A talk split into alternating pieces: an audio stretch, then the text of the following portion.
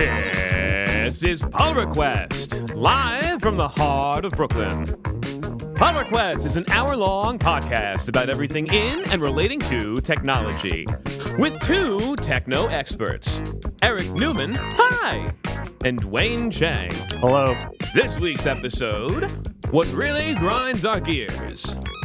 Hello, everybody. Welcome to Pull Request number 75, Setenta y eh, Cinco. Trying to throw in my very lackluster Spanish knowledge and messing it up right in the beginning. What what say you? Do we have so many Spanish listeners? Well, we are in uh, Bushwick, so the people that can hear us do the show live actually probably are the Spanish listeners we have. Oh, that makes a lot of sense. I also used to work for a, uh Spanish language media company headquartered in uh, Spanish speaking South Florida. Um, I actually should be fluent in Spanish, to be quite honest. There's no reason why I'm not. Like, I grew up in South Florida with the Cubans. I went to college in Orlando with the Puerto Ricans. I live in Bushwick now with Puerto Ricans. I took six years of Spanish in in school. My dad's married to a Venezuelan. I should know Spanish. I work for a, a Spanish media company. I should know Spanish, and I don't. Wayne, I don't know what that says about you. I don't know. I, Don't- I took like four or five years of Spanish, and you're from the Bronx. They I'm also the have Bronx. Spanish. You know, there's also a lot of Spanish usage but I don't want to talk to people, so there was there's not much incentive for language Ah, if you don't want to talk to people. Right, and you also have this uh, very erudite way of about thinking about learning other languages, which is there. It's all just going to become English in the future, or you'll have technology that. Uh, No, there'll be yeah. I'm, I'm hoping there's technology to actively translate. well, there is now, right? There's that Google Yeah. Translate app that has OCR. Uh, oh, oh yes, Yes, Uh, it's okay. it's okay. Have you? Oh, you don't like it? I, I've used it to read Chinese. Does it work? Yeah, it does. It does. It's okay. Can you Yeah. read Chinese Yeah. on your own? Yeah, no, No, no. you only can do it with Google. Look, How does that? like like I, I treat myself as like uh, when you play a video game, you like min max your character your skill set. That's what I do. Sorry, I'm stealing your. Yeah, that's all I'm right. stealing your napkin. I, Blow me I try to min max my skill set. I don't want to do anything that's not relevant. I mean, but your parents are uh, Chinese, right? yes, Do they speak Chinese? they Mandarin? do. Uh, Yeah, but they taught me a dialect that's like worthless because the Chinese government's trying to get rid of it. what is it? Uh, it's Shanghai dialect, Shanghainese. Oh, why are they trying to get rid of it? Just it's not Um, consistent with the rest of how they want China. Yeah, because they want they want the country to speak Mandarin. Is is Mandarin simpler, or is it is it better for electronic purposes, or what's the? I, it's in the government's best interest that everyone can communicate with each other in the right. yeah in that country. well, then how about just teach them English? I mean, yeah, but Just that, pave that has over- its other its own underpinnings. Pay, pave over the thousands of years of history and just you know Yeah. English. Yeah, you you can't drive nationalism. You get rid of the language. Yeah, I mean, there's no one speaking Gaelic anymore. That Yeah. language is gone. There's Irish people being born that are speaking English. There's not. They don't even speak their own language. Yeah, they're do- they're doing that in Hong Kong right now, where Gaelic. uh no, like getting rid of Cantonese, which is predominantly spoken in Hong- Kong. And why? why and, and just as for you- consistency's sake. Yeah, I mean, as you know from Rush Hour, the movie, right? Like Hong Kong uh, used to be under British rule, and it was given back to China. They actually said that in Rush Hour. Yeah, that was the premise of it. It was in one. I actually think haven't it, watched I it. think. I haven't Oh, I think it was in Rush Hour One. It was like a big thing. I remember when that came out, which is I think 20 years ago. Actually, but this another story. Yeah, and then so they they've been like slowly moving, trying to urge them or urge, as in the government way of persuading people Right. to to speak Mandarin. It's interesting. I mean, over here, uh, we're losing regionality in the way that we speak, and everybody everybody's starting to sound like a Valley Girl. Straight guys, black guys, black women, white women, they all sound like white women from California.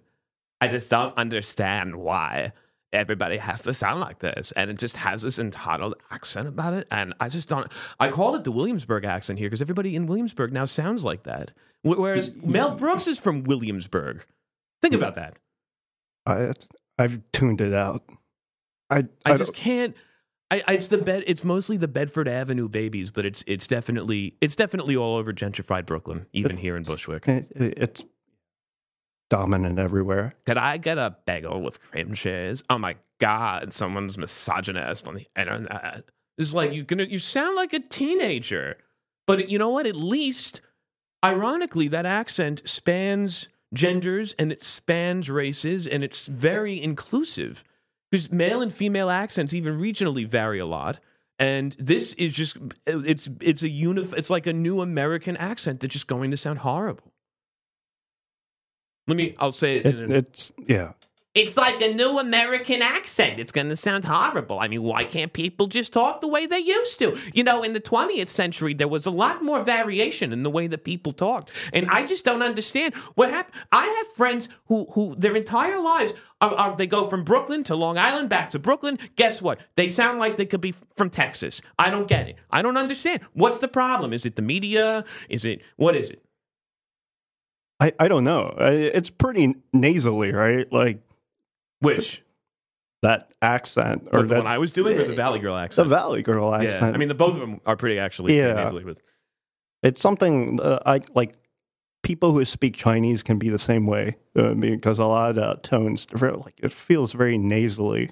Yeah. Uh, so like, uh, I spent a lot of time trying to speak from my diaphragm, but it's it's hard. It's not like in me.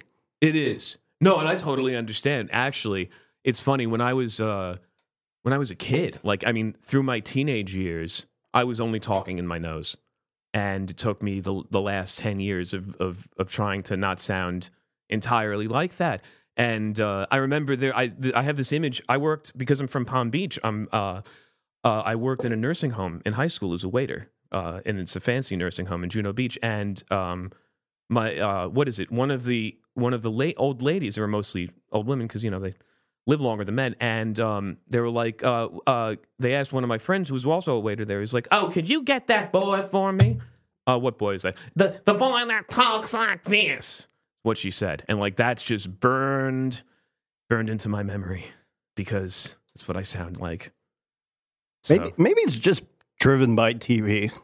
I think that the reduction in accents is definitely driven by TV and and just media. Because I mean, think about this: 100, 100 years ago, which seems like a thousand years ago at this point, it was a lot. Well, I guess hundred years ago was 1919. They had a they had phones then, but 110 years ago, it was like, or 120 years ago, it was a lot harder for someone in New York to hear what someone in Philadelphia sounded like, and and those accents. Even though they're 100 miles away, they sound very different. North Jersey versus South Jersey, very different accents and they're not that far apart. And now it's just all being mowed over with Valley Girls speak, and I just don't understand. It's just like, yeah, uh, but in that context, like it's good.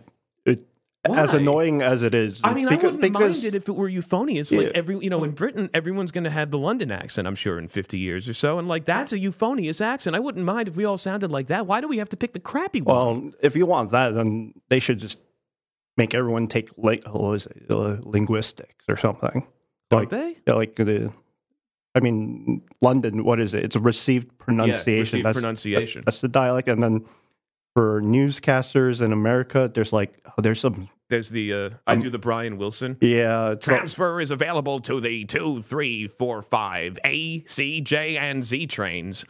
Right, but it's like an. I mean, that's why I lost. China wants everyone to speak Mandarin, right? Because yeah, but it, people never. You're not supposed to sound like a newscaster.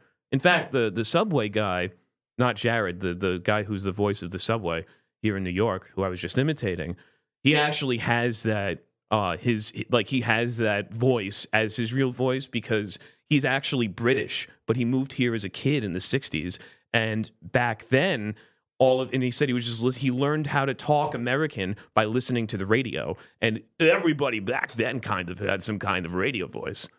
And so he just ended up sounding like someone who does that. And then they tapped him for the subway. And it's, you know, a free transfer is also available to the Lexington Avenue 63rd Street station by anyway. Yeah. So I think George Takei sounds like it. Wouldn't that be cool? Oh my. We had him do yeah. the subway announcements? Yeah, they should. Yeah, that'd be great. He's I mean, he's still is he still doing the announcing for uh, Howard? No, I don't think so. I haven't listened to Howard in I don't know this decade. Anyway, uh, moving on. uh, this episode is called. Uh, You know what really grinds my gears? because uh, it's about I wanted I wanted to call it Wayne's rants. Wayne, uh, you know, both of us. uh, I wanted it to focus on you, but then I realized how much of a narcissist I am, so I'm crowbarring my own ideological preferences into this episode. So it's going to be our gears. And um, if you think about it, between the two of us, we have about 40 years of programming, software development experience, and neither of us have gray hair. How nice is that? I'm all gray inside. That's right, and cheering for us was our wonderful studio audience who we almost forgot to introduce this show because they've been sitting in a Tupperware container for the last two weeks without getting watered. Yep. Ugh, I need to I need to remember to do that since we don't have Tyler here anymore. He was the one that was always supposed to be watering the audience, and uh, yeah, He was an intern though, right? uh, yeah. You We know should what, get more interns legally because I have to do my taxes soon. Legally, yes, he was an Uh, intern. We should get more interns. Yes. I actually had an intern once, and he did a really awful job. He was not as actually. If you want to talk about, uh, you want to talk about, You know what really grinds my gears? it's people that uh, are not self starters, and and when they come up to they they run into an issue, they just stop working and they don't talk to you or Oh bring it my god. Yes. And so Yes. the, I had this intern. I was I was working on a freelance website, and I and uh, this was and he was getting college credit for it. I actually he was older than me too, uh, and this was back in 2011 or 2012. No, no, it was, it's 2012 or 2013. It was when I was living in Pittsburgh, and uh, he was helping me develop this website or design design and develop a, a custom WordPress BS website. And um, I asked him to do wireframes for me. And wireframes are what, Wayne? Their mock up That's the not design. but it's not just a mock-up. It's it's it's just boxes. Right. It's black and white boxes. Uh, it's low fidelity, I think Right. that's the term. and it's it's very low fidelity. It's black and white. It's for blocking and proportionality. It's not for design. I mean, it's not for full design. You okay? Yeah. You look yeah. like you're about to sneeze. No, I'm okay. Oh, okay. I'm you Can, okay. if you you can look up at a bright light, it'll make you sneeze. No, it's all right. Okay. Um, anyway, so he, um, I'm not going to mention his name, but uh, he, I we to, I told him how to do it, or the way that I'd suggested of doing it, which was an Illustrator. And Illustrator has a pretty decent grid system. It's not as it's not as nice or as advanced as more contemporary prototyping tools. However, he couldn't figure out how to draw boxes in Illustrator. You hit M for marquee or M for rectangle for some reason, you just draw a shape and then you have alignment tools and then you can tell it to you set it to pixels you tell it to have a pixel grid and you can align everything up and he didn't do that. And so he spent a week i don't know doing what? But then after the, when the next meeting came the, the following week i asked to see his work. He didn't have anything done. And i said what happened? Oh i couldn't i couldn't figure it out. Well, did, why didn't you ask for help? I'm here to help you. You're the intern. I get it. I'm here to help you learn. Oh well i just didn't i, I didn't have time you didn't have time? Why are you an intern? Why are you joining an internship you don't have time to learn? That's the whole point. He needs it on his resume. He doesn't actually care. Well, I'm glad that someone needs uh, my company. That's the majority of people. What was that? That's the majority of people. It is the majority of Well, people. you just need it on your resume. Yeah. And if you're going to do real work, or you wanted them to do real work, you should have hired an employee, not an intern. But the thing is, is that interns don't need benefits. They don't have minimum wage requirements, and they're easily replaceable. yes, exactly. Why don't we just do that? People do, keep going through or they try. Keep and then keep going through it. Excuse me. I mean, that's why we have, uh, I think, laws regarding unpaid and paid internships, right? Do we? Yeah, like you have to pay them if they're do- start doing real work. I don't know about that. Really, I don't know. Um, I I know they. I mean, it's another form of slavery. I read it somewhere. I don't remember which, so I can't. I can't tell you if it's true or not. Uh, this is from Jeff. I don't have an actual source. Okay, well, hold on. This is from Jeff Bezos' blog, otherwise known as the Washington Post. Unpaid interns. You know, what? let's uh, let's snazz this up a little bit, if you don't mind. Unpaid internships are increasingly a fact of life for college students. The National Association of Colleges and Employers found that 55% of the class of 2012 had an internship or co op during their time in college. Almost half of them, 47%, were unpaid. A third of internships at for profit companies were also unpaid. Depending on how you look at it, this is either massive exploitation of young people by powerful co- corporations, which worsens inequality, or a valuable opportunity for on-the-job training at a lower cost than degree than a degree or a certificate from a college or university. What do you think? Okay. So you could have abused the crap out of your intern Yeah. or g- gotten some more. We've all seen Seinfeld. We've all seen that episode. what? Kramer and the intern. What was No? that? Oh my God. I should have. I really? should've- What was that again? Oh yes. yeah, when Kramer the- had an intern, kid. yeah, and they And he like, had the memo pad. yeah, and they did like this bubble ball, a rubber Oh. ball that held oil. Oh yes, and then they tried to bounce it out of the Oh, yeah, window. but see how We're gonna solve yeah, the fuel but- crisis. I Yeah, remember this. Yeah, but look how productive that was. Like, I mean, he learned a lot. Yeah, he learned. Yeah, he learned. Most people don't know what the hell they're doing. Yeah. Well, that's. I mean, That's the that's the number much- one thing to learn. let me ask you this: How much do you think uh, Kramer's apartment goes for these days? Oh my god, probably Probably cut about up five into- six k a month. Yeah, and there's probably four people living in there. Yeah. Yeah. Okay. Um, moving on. Uh, we're still. It's like the most depressing thing to talk about. If you know, no, no, no. If you How want- much do you think this apartment No, no, that no, you people know, used I- to 'cause I- afford to live in now That was 20 years goes ago. for? Yeah, But you know, now it has newer appliances, uh, but the mold is still there. yeah. They probably lived in a pre-war building. And, and now there's less retail around. Like there's less useful local shops around. yes, there's even all of your shopping is now done on Amazon Yeah, Prime. So what's yeah. the po- what's the problem? why does it matter where you Everything you, live? see around you came from Amazon Prime. Like that's you know Well, why go outside? You don't like talking to people. What are you complaining about? That's true, but then then at that point, it doesn't matter where you live. It matters That's in terms right. of distances and convenience. Yes, and that's why there's an over uh, overwhelming homogeneity to suburbia. I remember I was on, I was out on Long Island a couple times last year for some unfortunate circumstances, and parts of it looked like it could be anywhere in Florida, anywhere else in the country. The same the same wide roads, the same strip malls, the same movie theaters, same franchises. Look, I just want them to like build a city on top of New York City already. Then So- we have to be leveled first. Like, no. Yes, because they did that in Atlanta, and Atlanta was burned to the ground in the Civil War. So maybe in the next Civil War, Oh, I, I mean, like the upper level is where all the rich people live, and then th- they can just take an elevator down. How about an elegant series of skywalks that just go from the higher levels of all of those giant skyscrapers, which are, you know, offices and, and apartments? I think they, they have that in a lot of places. They have them in a couple, but Yeah. uh, ones that are related to each other, but not like a municipal. Right. We're not letting you in unless you make 250000 a year, Yeah, you know. Um, it's gonna happen. Let's dive. Let's uh, let's dive back into some into some tech because uh, I don't know what the hell we've been talking about. That is tech. That is, that's true. One thing that really, this was my my big uh, revelation this week. I didn't come up with it. Somebody told me.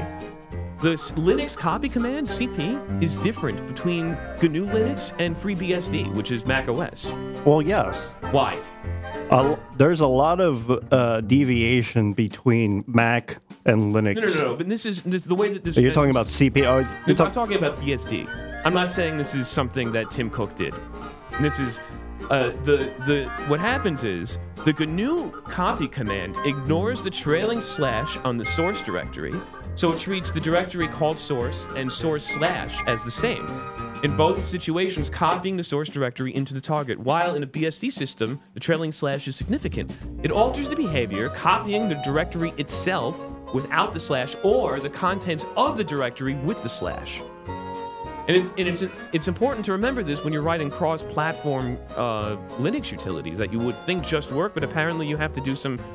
You have to be very semantic when trying to deal with BSD and and the rest of Linux, I guess. Yeah, I think most people who write bash scripts run into this. Uh, I, I had someone who just talked to me about it recently. A lot of it uh, from just people trying to use extended or Perl style regular expressions, which aren't available. Uh, in in a lot of uh, like in regular Linux, like if you're not using any extended flag, Ah, so uh, normally you have POSIX uh, regular expressions. is POSIX? POSIX is just these guides of uh, it's like some standards for unit for Unix systems that they all have. Okay, and the that style of regular expression is like really simple. You can't, there's no uh, back references. There's no uh, you can't do pipes or anything like that. Not it's very simple regular like expression. style.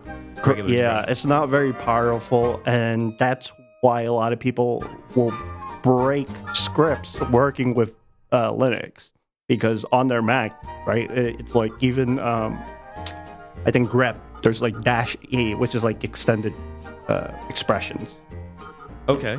and they're those deviations are generally what break. Jeez. And you'd think that there was a lot of consistency, but is it really just like BSD deviates from the rest of uh, the re- is the rest of Linux really GNU? GNU it? It- well, I mean, there's Unix and then there's Linux, so there are deviations there already. Like it, generally, you're looking for POSIX. new Unix distros over Linux distros I don't, I don't have no idea. I I know. Because Unix, I mean, that's you know yeah, but the, the back to the 70s. but then you have Mac. I mean, they have their own deviations. They used to have uh, like X11 support, uh, like this. Uh, it's this Windows server, and they ripped it out, and it's no longer available. So, like, who knows? Yes. You, you, you just can't rely on any of it. Sometimes you you should just hack it and just say like, if this is Darwin, But I bet you know what? I bet you could uh, down, get X11 back into Mac OS with Homebrew. If you did Homebrew X11, uh, if someone's su- still supporting it, maybe. I mean, wouldn't it? I mean, would you? What do you mean? Someone's still supporting it? And so, I mean, someone has to support it for, for Mac. Oh, it's inactive right now. Yeah, I don't. Uh, it exists. it used to exist. XQuartz. I, I was looking into it because I wanted to build a. I wanted to have a virtual screen display. I've seen people run. When did they take it out? I've seen people run X11 based apps on And- Mac. I don't know. There's a couple releases ago. Jesus. I can't I keep up, They're up taking it. they're taking all the useful stuff away, like keys from the keyboard. Anyway, this isn't an Apple attack, an Apple attack. This is talking about discrepancies between Linux. Um, moving on. Uh, something sad happened this week. The Mars rover died. I know. Pretty sad. It's not sad. It li- lived longer than it was uh, expected to. That's true, and it did map a Is- lot is of it- stuff. Yeah. I what I I think is really fascinating is how it managed to avoid all of these cha- massive changes of elevation, and like it found finds these passes and mountain ranges. It avoids craters. It's very smart without being controlled. So, so the article you provided me is the New York Times, and they have a very interactive article with Yes. about the the life of the Mars rover and the path it took throughout its life. Yes, and Uh, And I wonder if that actually pays off for the New York Times well, it's to, getting to the, do all that work. the the Times really does. They do some pretty uh, good Yeah. infographics. I mean, do you think it's they're one-offs and they never reuse this code, or Um, I'm sure they have some kind of template for it. I, you know, honestly, I know that uh, Condé Nast did something sim- similar. really? They would have like they would have somewhat one-off story pages with rich graphics like this, um, and they always perform really well, as this page is doing. So I love infographics, and whether they come from Condé or the New York Times or any other media company, if it looks good, I like it. Um, it's just sad because I don't know. It had a very depressing me- eh, last message. What was it? It's getting dark out here. I'm very sad. Goodbye. No, Johnny Five, don't die. Anyway, Thank you, Mars rover. Did a great job. Thank you, opportunity. Thank you. If it was, if it was written by web developers, it wouldn't have lasted. It would, yeah, it would have, it would have had to, it would have had to. It might have hit something. the, might have landed. Yes, Very well, lucky. Uh, it needed a yeah. No, some uh, no. It had a memory. It had an ohm, and it died. Um. Anyway, uh, how about this? Pricing algorithms can learn to collude with each other to raise prices. If you shop on Al- if you shop on Amazon, an algorithm uh, rather than a human is probably setting the price of the service or item that you bought. Yeah, I would hope so. And out pricing algorithms have become ubiquitous online, and they use something uh, from uh, machine learning called reinforcement learning. Yeah. It uses penalties and rewards to incentivize an AI agent towards a specific goal. Could you elaborate on uh, reinforcement learning, Wayne? I it's I mean it's the idea of if you have like some score, right? And uh, if the algorithm can learn to do better, th- better its score, it'll do it. If it gets a lower score, it'll learn not to. In general terms. Oh, Yeah, there, there's there's a I don't know if it still exists. There's like an OpenAI Gym where people do do their reinforcement learning uh, AI to do a whole bunch of stuff like land a rocket or something like that. huh. Well, if you use reinforcement learning with pricing algorithms, they learn to quickly collude with each other. Yeah, because it, that, I mean that's that's the that- real life, I guess. Well, yeah, that's the optimal strategy, right? Like that's how the whole uh, pharmaceutical industry works, right? Right. Because otherwise, in natural com- competition, what is it? It's a race to the bottom. So uh, the more optimal strategy is to try to collude because then then everyone makes out. Yes, if uh, the customers are our enemy, then our competitors are our friends. Yeah, Yes, that line came from The Informant, that movie with Matt Damon uh, from 2009, where he played uh, an informant for the FBI that then embezzled money from the company that he was ratting out. yeah, that's an unfortunate part about capitalism. Right? We, we expect it to be a race to the bottom in high amounts of competition, but But it, and it is unless you have other things like government regulations preventing Yeah. it, like a minimum wage. well, I mean, well, why Without a minimum wage, you'd have a race to the bottom. Yeah, but why does the pharmaceutical industry have such high uh, costs for something like insulin? because it's a walled garden and that's and that's what and if you and this what this article says is that they put these rule these these reinforcement learning ai bots in a controlled they let them loose in a controlled environment right. so the pharmaceutical companies there's like five of them and there's five to ten insurance companies Yeah. that's not a lot to to be able to say you know what everyone set the price like this and yeah, then because you realize if you're going to race to the bottom, right, you're getting you're getting very close to uh, your cost. Right? And the fact that a lot of these drugs, which are currently overpriced, are patented, and those patents do expire. So then, and so then it it enables uh, generics to be produced. However, these drug companies are buying up the generic uh, drug companies to prevent them from doing that. yeah, Like my asthma inhaler, it totally could be generic, but uh, the they patented the inhaler, and so I have to buy the the branded version. yeah. I mean, it makes sense. They could just put in a regular inhaler; it would work. It would work, but no, it if, has to be. if you're one. good at business, that's what you should do. yes, Uh, I mean, it, if you know that the highest score possible is from is only attainable if you talk to your competitors and collude, uh, what what do you do? It's Well, good that an is- algorithm learned the- that. What this paper suggests is that I guess they learn to collude, but they they respond. Okay, the two, I think it's great they learned to do that. the two completely autonomous algorithms learn to respond to one another's behavior and quickly pulled the price of goods above where it would have been had either operated alone. Quote, what is most worrying is the algorithms leave no trace of concerted action. They learn to collude purely by trial and error with no prior knowledge of the environment in which they operate, without communicating with one another, and without being specifically designed or instructed to collude. yeah, very cool. And that's driving up all the prices on the internet. I think that the internet, though, is too big of a market to be able to do that, but Amazon could probably do it within itself. I mean, If you have multiple sellers selling the same prices, it could just keep. I. Amazon's a huge market by itself. Yeah, it is. Yes. I, I mean, good, good for it. Good for those algorithms. I think so. I I think that It's just going to be bad for us. they didn't need to get an MBA to do that. No. Um, no. Uh, okay. Moving on. Our next story is about Russia. Oh, Speaking of things bad for us, Jesus. whoa, I don't. Where'd that come from? whoa, Okay. It's a. It's a. It's about how uh, Russia. Jesus.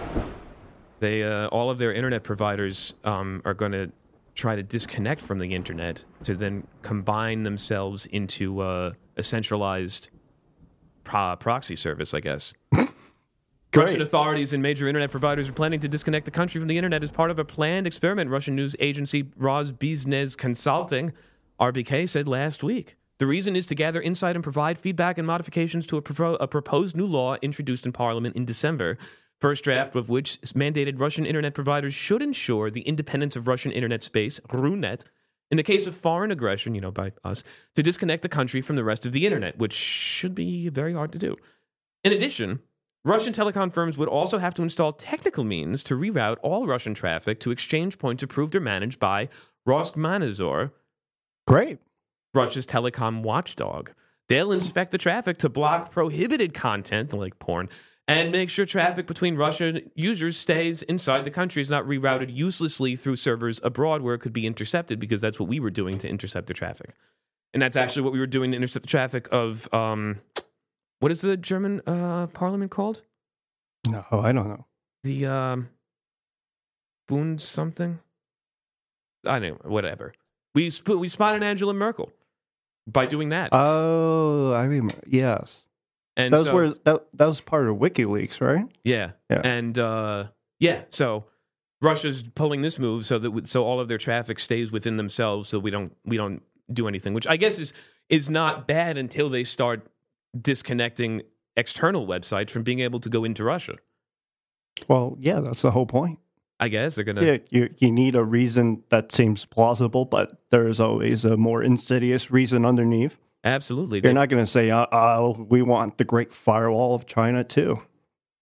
point oh. I mean, why not? Why not? Russian officials say they plan to reroute 95% of all internet traffic locally by 2020. They've even built a local backup of the DNS system. I mean, you could say during an election year we should just black out from everyone everywhere else. It Yeah, might have helped. Yeah, but you know, we have this thing called uh, Voice of America that we spend, I think, $100 million on a year that is basically anti Russian, pro American propaganda that we blast into Russia. And I don't know. We don't, we don't talk about that when we talk about Every country Russian does that. aggression. Sorry? Ch- China has FM radios all over here. If, you- if you ever listen don't to they have. Um, or AM radio, I I remember like on my phone. I I don't listen to radio, but I, I got a phone. It had a tuner, and I was like, "Oh, cool. Let me play around with it." And I started getting Chinese radio within only a certain like area. I was like, "What is going on here?" was it AM radio? I think it was AM radio, and then I looked at it, but and it's like, yeah, Ch- China sends like bro- long broadcasts of, Well- of their national radio. AM radio specifically has the ability to magnify um, at night Mhm. way beyond the original strength of the station. So you wouldn't yeah. be able to hear it during I, the day. I just remember it being very weird because it was like within the the apartment I live in. So if I go near my staircase, I would get it, and I was like, "What is this?" Maybe someone has a transmitter then. I would- yeah, I mean, it, it's like rebroadcast in New York. So there there Oh, is some place. makes- okay, that makes yeah, sense. but it, it's just weird. It was just like, yeah, China does this. They just rebroadcast their stuff. but so do we. Every Yeah, yeah, does. exactly. Yeah, it's just weird. Yeah, well, and we try to pretend like we're the good guys and we don't do anything wrong, but that's not true. Anyway, um, yeah. Uh, how about this? Um, Facebook uses its apps to track users it thinks could threaten itself, like me. I'm probably on that list. Uh, basically, they have what is it? A uh, bolo, not like a bolo tie. Be on the lookout list, which is updated approximately once a week. It was created in 2008 and now contains hundreds of people, according to four former Facebook security employees who have left the company in 2016.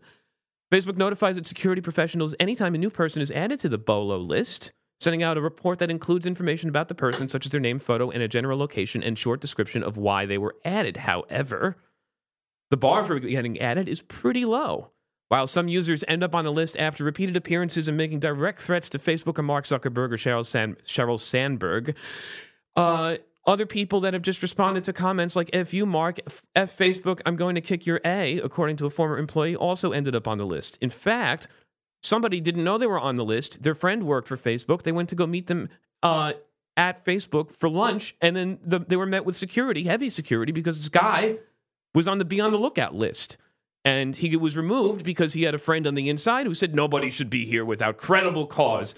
Just like what we, the credible cause we use to spy on people, you know, from the NSA. It's the same kind of thing. It's like, is it is it worse or better when a company does it versus the government? The company doesn't. Nobody cares. Yes. A Facebook employee said that the process is, quote, really subjective. Yeah, but no one cares. I'm sure they have a FISA court somewhere in there. Um, Facebook also uh, it says it's, it might remove anti vaxxer recommendations, information discouraging people from getting vaccines for their children, which has gone viral on Facebook, especially in Facebook groups, may have contributed to an increase in the outbreaks of measles. Wow. Uh, Representative Adam Schiff sent a letter. Schiff sent a letter to Facebook. Uh, sent a letter to Mark Zuckerberg and Google boss Sundar Pichai asking them to address the problem because, of course, they're going to stop. They're going to stop this next. They'll Facebook and Google will have to stop the opioid crisis. Yeah, that's always a. I mean, that's the conversation. Should they be policing any of their content? I, you know, I mean, YouTube. Remember, we talked about, and this is what Google said Yeah. that YouTube is already uh, demoting content that they call conspiratorial. Facebook, they said that they're exploring additional measures to best combat the problem, which is saying nothing.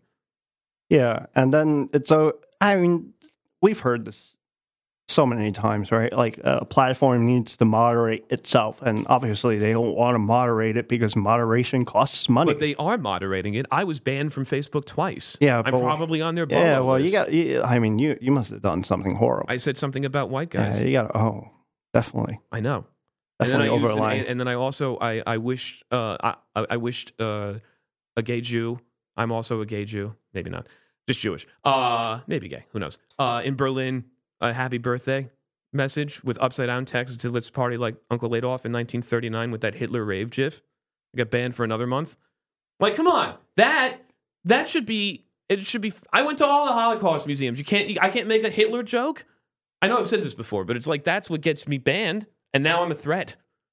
There's no context. No one knows you. It doesn't matter. The the thing is, is that they're making you know it doesn't get banned. People saying Israel needs to die. Israelis need to die. Palace, uh, throw them all into camps. That I report that. Oh, well, Facebook finds that this doesn't go against our community, or does go is fine with our community standards. Oh, okay, but God forbid you say anyway.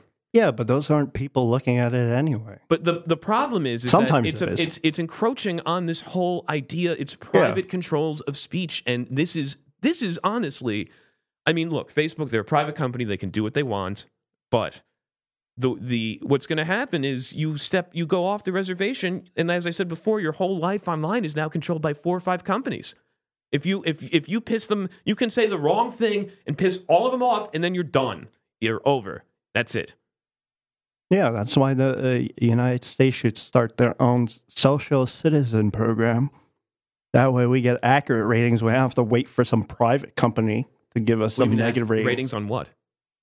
Our, our social standing. Oh, I mean, China has a network. Exactly, ranks that's what I'm talking oh, about. yeah, That's what I'm their- on their talking Q about. rating. That's what I'm talking about. Me- Meow meow beans, man. Oh, Meow meow beans. well, how about this? Um, based on an here's a new report. Excuse me. Uses a um. It argues that research based on surveys or tracking data is insufficient for understanding how people navigate the news environment and what drives their interests. The key finding here is that people find stories relevant that affect them personally and help them connect to others and, accept, and express substantial civic interest, even as some avoid traditional political news. Who paid for this study? This came from uh, Who paid for this study? Google Digital News. They should have given that money to anyone. Senior they could have told you that. research fellow. This is from the uh, the Reuters Institute. I hate those studies. What a It's waste of University time. Oxford. Yes, people will pay attention to something that they find What a personally waste relevant. of time. Yeah, people are interested in what they're interested in. They're interested in themselves, oh yeah, exactly. right? Or what affects their their life specifically. Right. Yeah. Yes. Um. All right. Well, I guess. I guess. guess guess we didn't need to give you give them that grant. stating the obvious. Why did we give them that grant? You you seem to know it. I don't. I. I don't know. Let's see how many pages this PDF is. That might be why. It's a digital news project from February 2019. What do readers really want to read about? How relevance works for news audiences by Reuters and the University of Oxford. Uh, it is many pages, but not all of them are down to the bottom. Uh, there's a couple graphs in here. It looks like it's what 50 pages. It's 34 pages. What a 35 waste of pages. time. And this is a whole. I, I don't understand. Hold on, that's the that's the bibliography. There's it's like 30 pages references. Okay, it's 30 pages. I, I mean, maybe it's not always it, it's not a waste of time because Well, I if, mean, the, if if the result was uh, contrary to what is common sense, uh, that would have been interesting. But it's not. and there's no way to do, know until you do the study. Uh, Yeah. so. So yeah, I'll, I'll give them some credit. But, some credit. but It's I mean, but it's it, it is Oh, stating geez. the obvious. yeah, Uh, how about this? Uh, uh, we have our our lovely president loves to talk about the failing New York Times. There's some another uh, newspaper that's actually much worse than them. It's the Los Angeles Times, and uh, the Los Angeles Times are doing something uh, I I think unprecedented in the, in the generally failing newspaper industry, which is that they're increasing their intellectual property ownership rights on their journalists. As in, the journalists have a book idea related to their work, even if fictional. The company, the Los Angeles Times, wants unfettered power to claim control over whether it gets written, who owns the copyright, and who might get paid for it. The Times also wants to claim the film rights to such books, even if the company grants permission for the book to be written on unpaid leave or, uh, for an outside publisher. No other newspaper has contract language this strict, not the New York Times, the Washington Post, or the Wall Street Journal. This is especially inappropriate, coming as it does from the LA Times, which runs hi- the highly popular LA Times Festival of Books and has a proud history of employing journalists who have made significant- significant contributions to the literary community while sounding like Valley Girls. That's one way to increase revenue. Yes.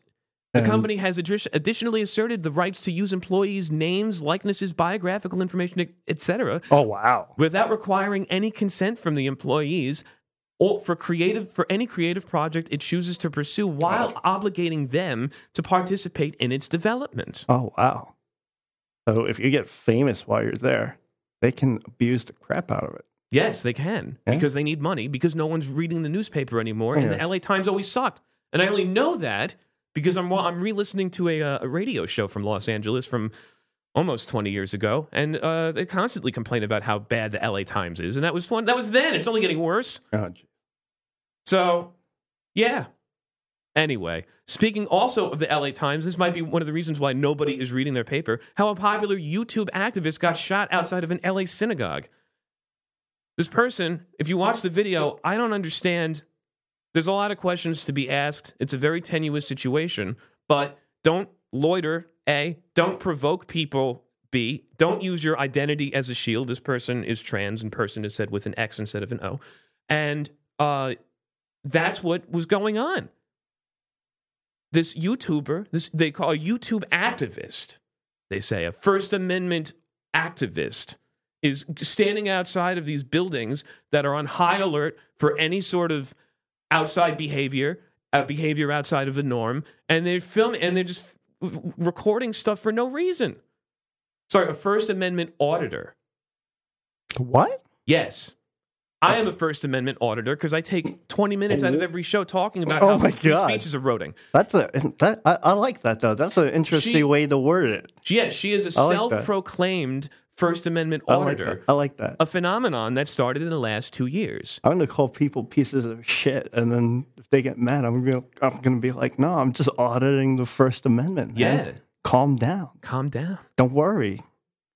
Uh, be careful. The audits usually inc- involve people provoking police or others near sensitive locations who Oh. might challenge their right to assemble or film in a public space. Don't loiter in public places. Come on. This isn't a public place. It's a private. I'm sorry. Don't loiter outside private property. Oh yeah.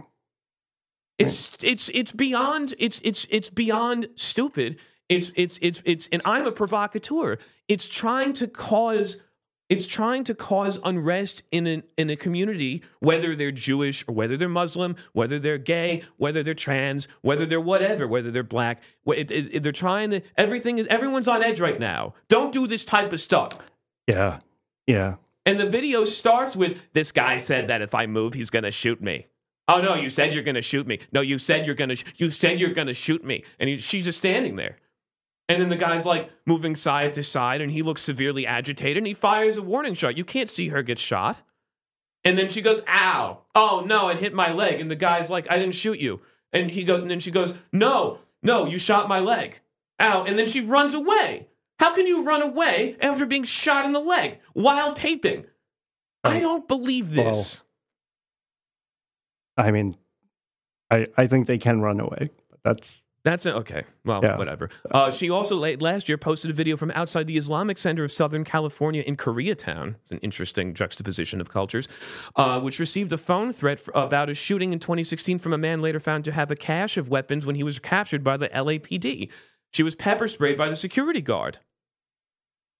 So, I, she, Yeah. this is look. I might be one kind of provocateur. This is much worse.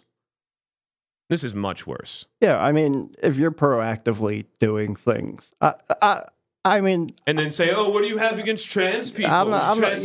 yeah. No, you're be you know anybody.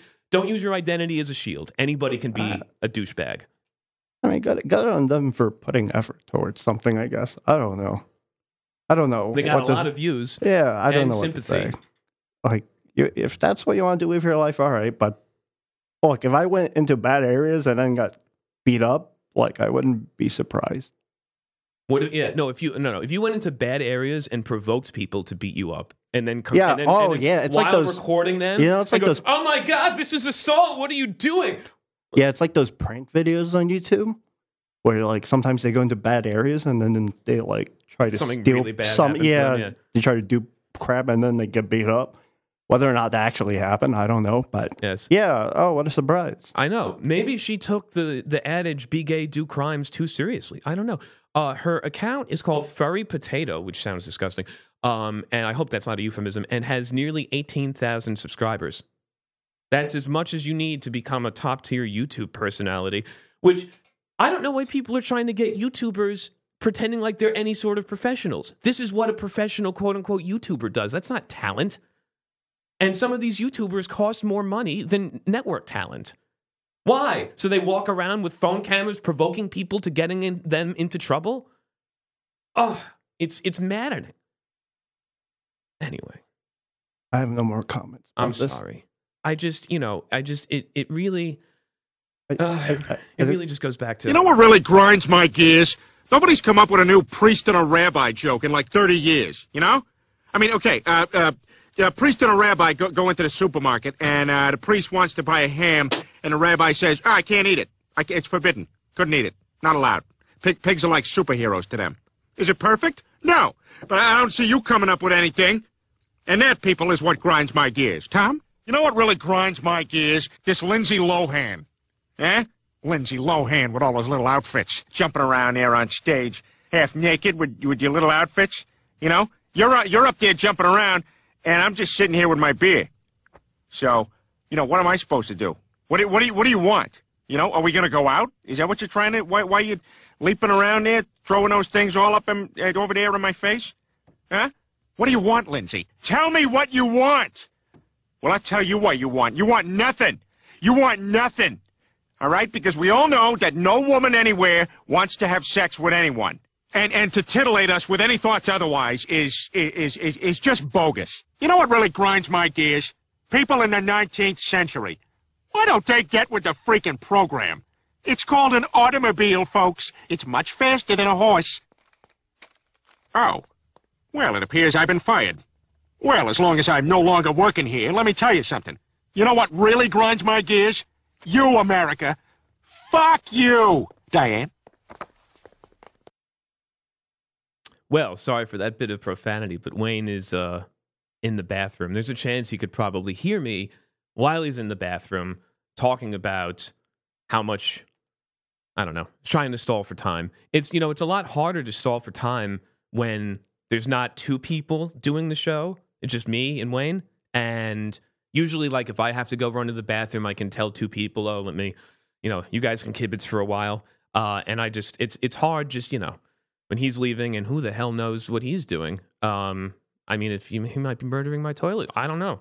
I don't know. He's taking way too long, and I I don't know how much longer I can stall without just complaining some more. But that doesn't sound very good, does it? When it's just myself. No, I don't think I don't think so.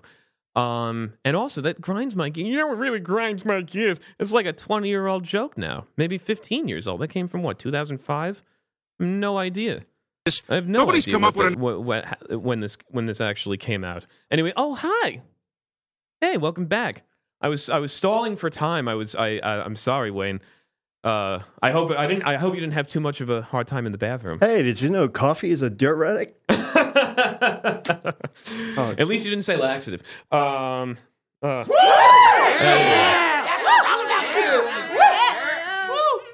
I was remarking on how much harder it is to uh, to stall for time when it's just it just you know the two of us.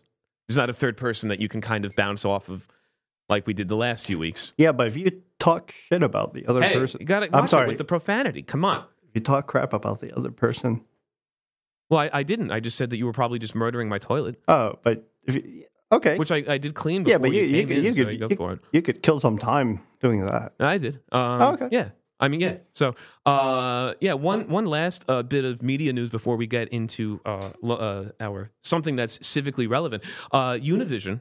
Speaking of a Spanish language media company, uh, they're actually Univision and HBO are not. They're still not on Dish Network, which is a satellite company that I do not didn't realize still existed. But uh, it's funny because the Wall Street Journal article that was taught that was written about both Univision and HBO, separate companies being blacked out for two different, per- I guess, revenue negotiations, uh, which is a pretty standard tactic between cable operators and, and, and television networks uh, from time to time. But the article that was written just said like it said and Univision just like in the uh, on the sideline. It was like it started it had Univision and HBO in the headline, but then the whole article was just about HBO and and it was like, oh yeah, Univision also. So uh, it's like it's like it's like kind of like Paul and Linda McCartney, you know, that a really talented, like oh my, and, and then Linda, she's just there uh, on the side, who's you know, and then she died. Uh, Are there a lot of Dish subscribers? I don't know. I mean, I, I think there's a need for Isn't some people because I mean, satellite. Isn't right? satellite on the decline? I, I don't know what I would imagine rural areas. That's your only option. You know, my dad actually. You're right. He's living in the in the sticks in the deep south now. I don't know. Jeez, that's another story. Uh, and uh, he, I think, needs satellite because he, they they don't. There's no. There's nothing. He doesn't even have a landline telephone out there. right. So um, they have about. Well, let's see. The revenue is down 14.39 billion. I don't know Yeah. How many subscribers? It's, I, I would imagine it's a really niche market. but I don't- 13.7 million television subscribers. That's not insignificant. And No. 580,000 people in the US still use them for satellite internet. Jeez. Okay. Uh, can you even watch video on satellite internet? Is that I, I thought it was like 256k a second. Yeah, that mean- sounds about right. I, I mean, maybe that's back what it was in 2000. But I have no idea. anyway, um, yeah. So there's there's that, and and um, I don't know. It's just interesting to, to see how these how these media companies are battling it out. As there's a giant, oh, oh, almost every media company is in a bad way right now. Um, Yeah. And and they're all consolidating even more. So I don't I don't even know. Uh, Univision they had a really bad last year after um, losing the World Cup. Al, which I mean, how do you do that? Which um, I asked people about, and never mind. Anyway, um, Yeah. and uh, Yep. they had every World Cup since uh, 1990, and they lost the next three of them to Comcast, who owns Telemundo. If you look at, and by the way, Com- there's definitely a real push with Telemundo and, and, and relevant millennial based content because the ads that you see for Telemundo are all about that. It's like some show about some La- Latina or some La- some other other person who's young and hip and doing cool things. And Univision's ads are just about the news. Las noticias. And what else? Well, we don't have the World Cup anymore. Okay. Yeah. But I mean, everyone's fighting over a live sports because that's the only thing that retains viewership. especially when you talk about the, the World Cup, which is the biggest sporting event in the world. But anyway, it's another story. Um, but Univision, um, much like another another media company, uh, Discovery bought a giant, a smaller media company last year, Scripps, which is much. I think both of them are much bigger than Univision. Univision did something similar last year.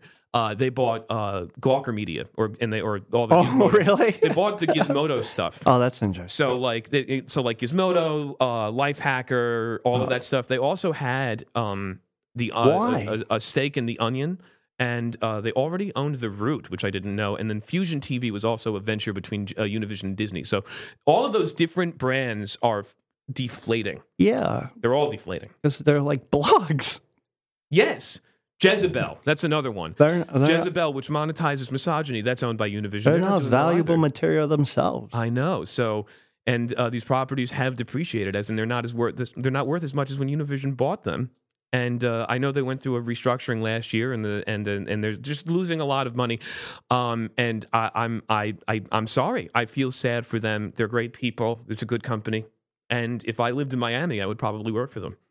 But- But you know, I mean, I, I don't know who reads any of that stuff. people who are over the age of forty five. Well, yeah. I mean, I'm serious. Like Univision's business model, Univision spent 20 years syndicating Mexican television programs to South Florida and other parts of Latin America and from Televisa. and they built their whole empire on redistribution, and they didn't invest in original Yeah. content other than news. I, I mean, I don't know what they do for market research, but like, I don't it, know. It, can't be like a decade behind. No, they just got a new CEO and uh, uh, Vincent Sadusky. He started last year, um, and they're trying to. They need to make it's that like they need to transition more into digital media and millennial focused content, but they're still stuck with this news news, which nobody is watching Univision's news because most millennials are bilingual, so they'll just watch whatever other news, especially if it's relating to something that's happening in in the U.S. and not Latin America. Speaking of local news, why don't we take a right turn into our New York Minute, where we take a look at our five boroughs. First up, the L train's not operating this weekend for the next and for the next, I guess, 75 weekends. That fun? I mean, you know my thoughts on the L train. Yes. Uh, if you read Gothamist, they're always talking about the L train too. Uh, or there was a smell. Oh, I, I actually remember that. Yeah, there's a There weird was a smell weird on the smell. L People got asthma attacks when they were going to work one day. Uh, The whole thing, it smelled like burning uh, silicon. That's never a good smell when you're on a train. I, I think the the ceiling fell down in one was of a the water main stations. break. Yeah, or something. Uh, it was the there was a massive water main break. I think we talked about this. Um, like the a few days after Cuomo went down into the Canarsie Tunnel to say, "Oh, it's not that bad," and then that thing happened, rupture, sending water all throughout this tunnel, making it even worse. yeah. But uh, one of the things they've talked about doing while the L train is fully shut down, uh, which is going to happen in April, they say, is that they want to turn 14th Street, which is in Manhattan, that's what the L runs under. Uh, they want to turn it into a bus only and a, a bus, bike, and pedestrian only street, no cars. So because the L won't even run in Manhattan for some reason, uh, and so they'll have free shuttle buses that just go up and down or east and west 14th Street all the Yeah. way back, uh, and and then no cars to help with the bandwidth problem because you can't just add buses to an already congested street and expect them to get anywhere. It, I mean, it's kind of bizarre. Like, I, I don't like the focus on the L, but it's also this is a train that has uh, maybe one alternative, if eh, but it's not the same line. You have to go out of the way to take it, right? Uh, but this is the only line, and it's and it's a line that is supposedly the most on time out of everything in the MTA. Uh, it's crazy, and then that this one line has all these problems still. Well, it's the classic example of bureaucracy Yeah. impeding progress, as in the, there's no interest in the MTA. The MTA has no interest, or the unions that work for the MTA have no interest in finishing the work and finishing the work properly. Their their interest is to keep people employed and to keep work ongoing, as in patching up problems rather than doing the harder thing to fix them. And that's exactly what we're going to do here again. Uh, with this L train, it's going to be shut, and I think the way that this looks like is they're going to, it's going to be closed for the same amount of time, but it's not going to be the work that really needs to be done. It's going to be patchwork done, and then it's not going to be when they when they open it again. That you're still going to be slow going through the tunnel, and it's probably going to be really noisy, and they're going to say, "Oh, you know, it's 100 years old. What can you do?" Well, you were supposed to redo the whole tunnel. Yeah, but that was going to take too much time and money. Yeah, but oh, you're talking about Cuomo I'm solution? talking about no. I'm talking about that the MTA. They've. I mean, the tunnel is 100 years old, but they haven't done the necessary maintenance on it. Right. And they're just doing. They're just doing patchwork for 100 years. Oh yeah, but And that's what the shutdown was for. I know the shutdown, and the shutdown's only happening because of Sandy. If Sandy didn't happen, they'd still be patching that. Yeah, uh, true. I yes, that's still true. So that's why I. I. I really. But am it, not, but that's not happening now because No, but actually, what is going to happen now is that L uh, when before the L train shuts down completely, the MTA is going to start ending L train service around 8 p.m. on weeknights, so it can get work set up for overnight construction. yeah, okay. That's I mean, happening before the shutdown. yeah, but they've been doing that kind of anyway. Well, they've been doing it at 10:45. They haven't been doing it at eight. It's a little, it's a little, a little earlier. That- So there's a big, there's a big difference between eight and 10, 10:45. Um, anyway, uh, speaking of the MTA or the New York Transit Authority, which are not the same thing, or are they? Is one or the other? I guess not. No, because the MTA is owned by the state. So, a lawsuit's been filed against the New York City uh, Transit Authority, alleging that the agency is enforcing judgments against riders for decades-old infractions because they need money. and seizing their tax refunds without their knowledge. The MTA is acting as cop, prosecutor, judge, jury, and debt collector all at once. They're issuing these tickets, they're enforcing the judgments, they go after people for money, but they're not telling people what they're about, said Susan Shin of the New Economy Project, one of four organizations that brought the lawsuit arguing due process violations. David Evans, a plaintiff in the case, said pla- ah, plaintiff in the case said his tax refunds were seized for violations more than a decade more, uh, more than a decade old, despite no records of tickets. He said his state tax returns have been deducted for years and that he owes more than nineteen hundred dollars at this time. What the? I don't know what the hell this is about. But they got a ticket years ago, and they're still getting. They're still paying for it. I guess maybe there's no statute of limitations on on, on traffic tickets. okay, I don't. Uh, and he, uh, the sum was previously twenty-seven hundred dollars for tickets going back over twenty years. Maybe that's it. There's no statute of limitations. And somebody said, "All right, margin call. Let's get everybody's." Doesn't matter if they move to South Florida. let's get let's get their money. I mean, they owe they owe it, Yeah, I guess if you don't pay your ticket or argue it in court, then like, you kind of, you kind of do owe it. but how how do they collect? They take it from your tax refund because they know that the state has to pay it, Okay, and the state owns the MTA, so they can kind of just do that. Um, here's something positive. Uh, two New York City Council members will introduce renter-friendly legislation that caps brokers' fees at one month to rent, and also works to and also allows tenants to pay out security deposits rather than having them uh, delivered in one lump sum. You know, to allow more people to live. brokers were taking more than one month's rent. Well, they were taking 12 to 15 percent of the yearly rent, but because that's skyrocketed, Oh. you'll end up paying five thousand dollars in a broker's fee, another Oh twenty five hundred for a security deposit. The, oh the- my god! It could honestly cost you close to ten thousand dollars to get into an apartment these days in gentrified Brooklyn. Welcome to New York, everyone. Yeah, and this is Brooklyn. Remember when people said Wow. like nobody lived here and everyone was just living in Manhattan? You could just take a bridge and have a nice, easy middle class life. Not anymore. So, um, yeah, it's already a standard, by the way, uh, security deposits at one month's rent. Some, oh, that's what it was. Uh, some landlords had also increased the number of months for the security deposit for potentially problematic tenants, but then it, they also never give them back. So it's it's a, it's a bad situation that hopefully they're trying to fix. Read your lease. Yes, but you know this is another episode of collusion because everyone. I mean, look around you. All the buildings around here are are over over two thousand dollars a month for a seven hundred square foot apartment.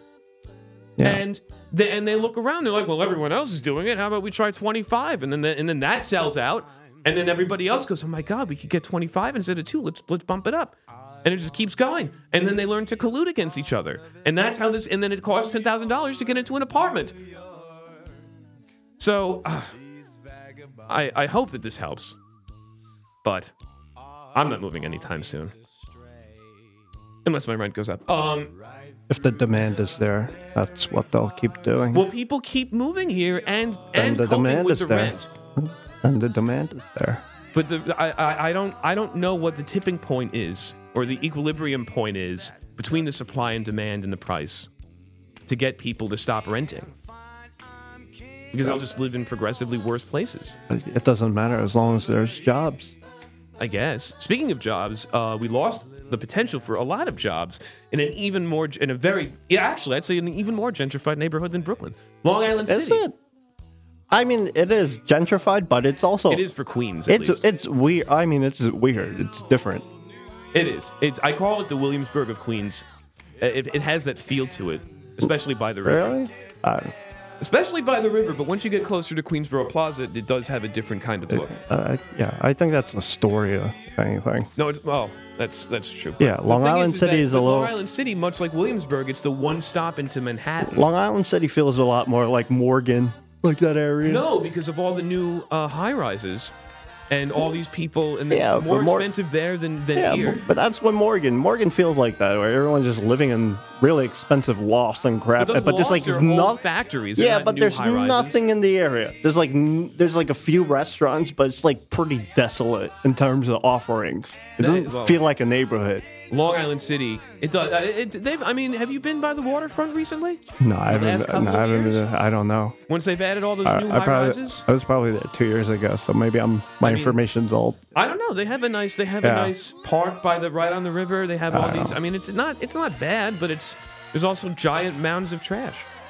Um. Anyway, Amazon has withdrawn its plans to bring half of its second North American headquarters to Long Island City. Okay, I'm not shedding a tear. I, I don't don't- know anybody who is. I don't know. However, polls somehow show that 70% of New Yorkers support their plans, but I don't get it because it already costs $2,500 for a studio in Long Island City. I don't know. What are they going to do? I'm conflicted. And and and uh, we gave them three billion dollars while saying that we don't have money to fix Well- potholes or subways or buses. Uh, yeah, but the the important part is that it's three billion dollars in subsidies. So it would be uh, three billion dollars against in, like the income they would bring into the city. so it's money, taxes they would have to pay to the city. but they uh, yeah, but the counter argument is those taxes like we w- in its current state we're not getting them right because Amazon's not here. So we would get uh, whomever is now going to be in the spots, if anyone, right? Um, the building that Amazon, uh, so uh, Amazon was supposed to build out a building, but they were going to rent a floor in some building that J.P. Morgan and Chase was currently renting. Okay. But but they that building uh, expedited J.P. Morgan leaving that building to account for Amazon requiring this floor. And then there was also a subtenant of J.P. Morgan living, eh, you know, renting that space. So now those people are gone or leaving, and that building's not gonna like they're not gonna get the rent, right? No one's gonna live there now because Amazon's not going there. So uh, it's like if we were to Knock get it down and build a mid-rise apartment. like building. how much yeah I, it's i don't know the numbers right like how much more income tax would we have gotten uh, if amazon was here versus uh, what is going to happen now w- whatever is going to happen now i have no idea right those numbers i don't know but that's what the subsidies were for it wasn't this $3 billion that doesn't like it doesn't exist it's against what they would have paid so there is Right, some and it reason says- It says, 25,000 jobs and roughly twenty-seven billion Yeah. in tax Uh, uh, revenue. So, yeah, that- so- so we would net a, a, we would net a, a, pro- a profit. Yeah, if we're saying like, oh yeah, we would have gotten twenty seven billion dollars in more taxes, but then it's still not that clear cut, right? Because New York City pays its taxes to the state, and then the state redistributes the taxes however the hell they feel like, right? Right. Uh, I think that's one of the reasons we have these uh, this MTA problem. And also, well, yeah, uh, uh, yes, Yeah. because especially with the MTA, Cuomo has taken money that was Yeah, supposed yeah. to go to the MTA and given them to ski laws Right. upstate because it, Well, it was 50 what- degrees. yeah, when when they prioritize like fixing like a Metro North platform upstate, right? Spend millions of dollars on it. It's like, oh yeah, well you, you took this away from something else, right? That's how budgets work.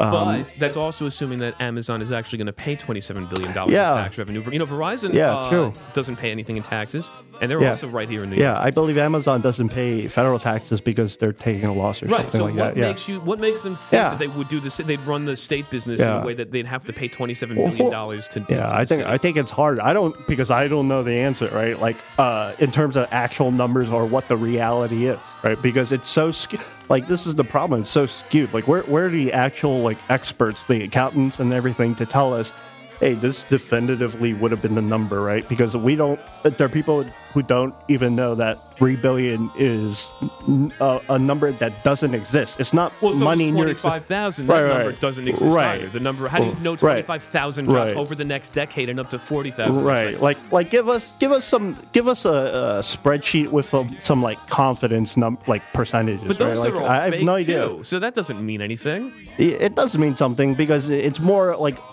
how, how likely we are to perceive something to happen I, I it's it's difficult because it's also always going to be how optimistic are you how pessimistic are you right if you're pessimistic you're like they ain't going to pay anything so we just like cut them three billion dollars for no reason right Right. Exactly. That's Uh, exactly what yeah. I'm thinking. So it, it's really tough. Uh, I, I, it's really hard. It sucks, uh, but it's also good. But like Uh, I said, knows? it already costs twenty five hundred dollars for a studio apartment where you can still hear the trains go in and out of Queensboro Plaza. Uh, so what is that going to do? Yeah. Long Island City is like the gyre of gentrification is not going to stop because they left, and it would only get much deeper and more intense had they come. I don't care. I have no idea. I, I don't care. By Yeah. the way, uh, speaking about trains, um, really quickly, this isn't this isn't about New York, but uh, it is about uh, another giant country that um, recently debuted its first high speed rail. It's India, and uh, the first, yeah, and the, their, their uh, first high speed train broke down on its first Yeah. trip. uh, The Vande Bharat Express was running, returning to the capital Delhi from the city of Varanasi, Varanasi, Va- Va- Varanasi, uh, whatever. After its first outing, when brakes in a carriage reportedly jammed. You don't want brakes to jam when your train is going 110 miles an hour. sounds like low bid contract work. Yes, even though you think high speed rail is 110 miles an hour, that's what Amtrak does through New Jersey. Here's another one Indian train travels 160 kilometers in wrong direction. Uh, India en- Indian engineless train rolls back for miles. It's another one. Indian trains delayed to drunk station manager. Right. These all came out in the last year. I mean, that sucks. The speed, I don't know. There, there's a lot more to it than if it's flat ground or terrain and average heights. I don't know. Soon after the brakes failed, the drivers noticed smoke in the last four coaches and power was lost in all compartments. Nice. I mean, that's that's just depressing. What is what is nice though is that I believe um well well stepped on something. Uh what is what is nice is that um you know India they have their own railway gauge as in it's their their own track width. There's a something called standard gauge which I which I think is like um 1355 millimeters or something like that. Um it's uh 1435 millimeters. Um and what is it? And in India, they have their own gauge, which is very wide. And so their trains look very wide. But all their new commuter rails and all the high speed rails are now using the standard gauge, which makes them more interoperable with other railways across the world. You know, like how you can just, how Amtrak and New Jersey Transit Yeah, and yeah. Metro North can all use Well, the same good. all san- standard, standard Yeah. gauge stuff. Oh Um, wow. Yeah. Who knew? If you follow standards, there are benefits. Yes. Well, I mean, but these standards come out from nothing. They they just you know eh, before the standard gauge. The standard gauge was only really established, I think, in the late 19th century, and just everyone just decided here's a good width for the railway, and we're just going to do it this way. Yeah, I mean that's how. Isn't that how courts work? Someone makes a decision, then there's, There's precedent. consensus. Yeah, I mean, so someone has to make the decision. That's the fundamental part of it, right? And then if it's a standard, it's if we all follow it. That's true. That's true. Um, and if we decide to follow it, we all get the benefit of following which is connecting to each other, um, buying used cars off re- eBay, and using it on our railways, yes. right? Um. Stealing them when they throw them in the the water in the ocean for reefs. Just take them. Yeah. That's exactly. Yeah. That's not littering. Oh, it's going to be a reef. You, Sure. just, you just reuse them. Sure it is. Okay, well, why that's enough. That's enough local news. Why don't we complain about something else? My favorite company, of course, to complain about is Apple. With our Apple attack, we take a nice little boom on the company I just mentioned. First up, there's a KeySteal exploit. It was discovered and announced by security researcher Linus Henze, self-declared macOS and iOS fanboy who has a record of discovering other vulnerabilities. I don't care. Uh, he's a German computer. Uh, what is it? He's a member of a German co- computer security team, uh, and it's a key. It's a macOS keychain attack. The only way to to protect it is to lock your login keychain with an extra password, which means that you need to then use your password every time you do almost anything um, which I've done. And in fact, like Microsoft Word asks me, I'm not kidding, every 30 minutes for me to re-enter my keychain password for something stupid that it does. Um, Yes. But, but you know, if you have sensitive information in your keychain, which the keychain manager does encrypt it, you uh, it, it is valuable to lock to do it. Have an extra password locking your macOS keychain. Um, it's the, this is the second big breach. Oh, also the iCloud keychain is not affected, which is nice, but that makes sense because that's a completely separate service. Yes. Second, this is the second big breach in macOS keychain security, which also already suffered another serious vulnerability back in September 2017. Well, that's wait, that's that's more than a year ago. So, um, that happened. That opening was closed by Apple, but this one isn't yet. The reason Henze is protesting Apple's lack of security bounties for macOS. While Apple awards offers rewards to people who find vulnerabilities in iOS. They don't offer the same program for Mac OS computers, and he thinks that's dumb and unfair. So he found this hack, and he's telling everybody that Good. exists. Good. I mean, they don't obviously don't care about the MacBook anymore. That OS is Yeah. like they're breaking changes all the time. Well, they could make it. They don't have to make another computer. They could just keep selling the phones and the iPads, and it'll be fine. Yeah. Uh, back to iOS. A lot of iOS apps had a sort of uh, user behavior tracking, so they can capture an entire session that you did inside of an app and save it for debugging or analytics purposes. And Apple is telling these. Uh, some of them are popular apps like Expedia or Hotwire or something else. Um, that uh, that that's too intrusive. And uh, they, they said that they want to protect more of user privacy, so they're telling them to remove this tracking. Interesting. High That- profile. Sorry? Yeah, that is interesting. Abercrombie and Fitch, Hotels.com, Air Canada, Hollister, Expedia, and Singapore Air all are, are using what's called Glassbox. So it does exactly what I said. It records everything that you do and it allows you to replay it, probably in a simulator or on a video later. It sounds like Apple's making a lot of um, changes. We should be the only people to do that. Yeah, but so if you're developing for Apple, that means you need to uh, err on the more privacy respecting side, right? Yeah. But um it's that. Uh, that Oh, was my your phone? my phone fell on the floor. It's okay. Oh, that's great. I hope you didn't crack Uh, the screen. it's a it's a cheap Xiaomi Redmi Note uh, four or something. I got Oh. it for 150 dollars. Not bad. It's How really much does it cheap. cost to replace the screen? I don't know. I just buy a new phone. It's soon. 150 dollars. Just buy a new phone. Yes. Um, here's here's something. Two uh, zero day vulnerabilities in iOS 12 that were recently patched in a new update that came out recently, 12.1.4. Uh, it's unclear what under what circumstances the vulnerabilities were used, but one exploit involved the iOS Foundation component and a memory corruption issue that could allow an app to quote gain elevated privileges on an iPhone 5 and later, iPad Air later, an iPod Touch 6G or later.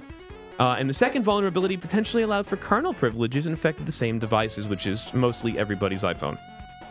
Okay, don't download stupid apps. Don't download stupid apps, uh, but 12.1.4 should Don't download apps. fix it. Um. Yes. Okay. Um. Let's see. Uh. Here's an attack by Italy. Uh. The. Uh. Uh. The Autorità Garante della Co- Con- uh, Concorrenza uh, del Mercato. Sorry for the accent. Is Italy's official authority on marketing and advertising issues, uh, and they sued Apple uh, and actually Samsung of pressing users to upgrade or update software without acknowledging that this adversely affects the performance of their phones. It now requires Apple's Italian site to display a notice to the to this effect on the homepage. Holy fuck! All right. That, oh, sorry. That's uh. That that's that's a loaded issue, right? Because you know, if a software update affects performance because there are more features, then what do I do now? Well, remember what happened was Apple included code that would re- that would restrict the processing power on your phone if the battery was below a certain health level, and that was included in that was included in one update, which I think was in iOS uh, 12. And if you didn't update to iOS 12 and you stayed on 11, then you didn't get that speed uh, that speed decrease. However, Yeah. Excuse me, wait. However, your phone would just turn off when it used too much power. Uh, yeah. So they tried to stop that from happening. Right. I'm going to sue Apple because my 18 month phone turns off whenever I have 10 apps running at the same time. Right. Okay, well, we'll stop it from doing that. Well, now you're reducing the speed of my Yeah. phone. That's illegal. I don't, I mean, there's no good answer. Uh, no, there isn't. But it's another way that yet another European agency Yeah. is finding a way to shake the trees of an American tech Yeah. company. I- $11.4 million was the fine to Apple and only 5.7 to Samsung. Yeah, but whatever. They're not. I mean, I mean, that's just chump because you change get to them, but fined, uh, yeah, No, who knows what the fine No, is? but what I'm saying is just it, this, you know, this is this comes in, you know, with with with all the GDPR stuff from Right. Brussels, like oh, we can fine you a certain percentage Right. of your revenue, Uh, yeah. and it's all of these European bureaucracies trying to steal money Yeah, I- from American tech companies. yeah, we'll see once there's like what the final settlement is, right? I, I who guess. knows? Well, it said they were paid in 2018. Oh, I guess it doesn't matter to them. Who knows? Yeah, uh, but That's scary. Yes. That's scary for sure, right? Because every good. country, every like, how do you open up a business anymore? Then every country's starting to shake you down if, once you start Well, that's having why money. there's only five companies because you have to Yeah, be a, right. a, a trillion dollar Right. enterprise in order to survive all of but this but then stuff. yeah, but then you have to grow bigger than the government, right? You have to grow Well, more Apple powerful. might actually be bigger than a lot of these governments. But you have to uh, grow in such a way that you don't ever have to respect them in any way, right? They have no power, right? like uh, like hire, you know, Monsanto. s- start your own military, right? The uh, Apple, Apple, uh, m- the Apple Force. That's actually. Yeah, right. Apple We Force. noticed you Yeah. jailbroke your R- phone. Right. Then some small Get it. country in the EU or something, they they try to sue who You go, oh, Well, really? you know? How about this? Because Italy is, doesn't have money, Greece doesn't have money. no one has money. Why? Uh, Germany has all the money. Oh, that's true. Uh, and England has some money, but they have to give it uh, to Brussels, um, unless they Brexit. But the thing is, is that uh, if Italy doesn't have any money and they have Vatican City, why not give Apple the opportunity to make another autonomous, in, you know, inception-like country, like a Russian nesting egg, inside? And they could just call it Appleville, Appleton, and uh, you know, and then they have their own little autonomous government in a ten-mile radius, and they can do whatever they want and you have to go into the town to buy their electronics, and then you're subject. Then they can do whatever they want. How about that? I- and they give the Italian government like, like, fifty billion dollars, and do it. I think Apple has to publish a Bible first. They do. Haven't you read the the user interface guidelines for Macintosh? no, I haven't. Actually, that's not being followed anymore. That's also a pet peeve of mine. But uh, yes, uh, the last Apple attack, by the way, is an attack by two Chinese. Can I call them dissidents? Is that the right word to use? Um, Are they dissident? I don't know What- what, what do you mean? act. Uh, so they dissented to Apple's security policies, which might make them a dissident. Uh, Chen Ji uh, Yi Yi Zong, Ji Zong, J I Z H O N G. Okay. Uh, and uh, there's another guy. Um, oh yeah, Zhang Xi- Xiaolang, X I A O L A N G. Um, they both stole a bunch of proprietary sensitive information from Apple's autonomous driving section, which is them dri- uh, creating a car without a steering wheel. And um, Yeah, espionage. Right, and and uh, they were nabbed by the FBI, um, and they were taking photos of a computer screen. They were taking schematics of, uh, with their phone and storing it on the cloud, and then deleting it from their phone. Uh, one of them uh, says it says it's, uh, they loaded 2,000 files containing sensitive schematics and design details onto his personal laptop to an external hard drive, taken hundreds of pictures and other sensitive documents using his cell phone. Um, I mean, I feel like if they were real spies, they they wouldn't have gotten caught. no, they Taking- were doing it really badly. Yeah, like you're taking a photo with your phone of a screen, like Inside e- Apple. Like even if you're a developer, I saw you do that, I'd be like, this guy's a dumbass, right? Like, Right, well, what and is he doing? There's a print know- screen button. you're you're technically not Um, even allowed to put workplace proprietary Yeah. information on your personal computer. Right. And then if you're going to do that, you might as well like have your own like Google Glass, a more conspicuous version of that Yeah. uh, to look at your screen. there you go. That's then- a great idea. yeah, like are you like what kind of spy are you? I I mean, anyway, These people were uh, planning to flee yeah. to China. In But you guys July. want yeah, if any country wants me to be a spy, you hit hit me up, Uh-huh. you know. They give me give- we'll get some like uh like gold, golden uh a golden eye There you go. devices. Yeah. Get some real Well, that's spy what, in stuff. fact, that's, that's what this article talks about. They were like, you know, this actually is a, is a, an old technique that was used Yeah, a lot that's- during the Cold War with these miniature yeah, cameras. it's real sad. It's real yeah, it's depressing. and uh, but they were about to. They were uh, like do you want to yeah i don't want to work for any government that gives me that kind of outdated technology it's like if you go to a I don't company think it, would- I don't think this was government supplied. I oh think really they were operating on their own.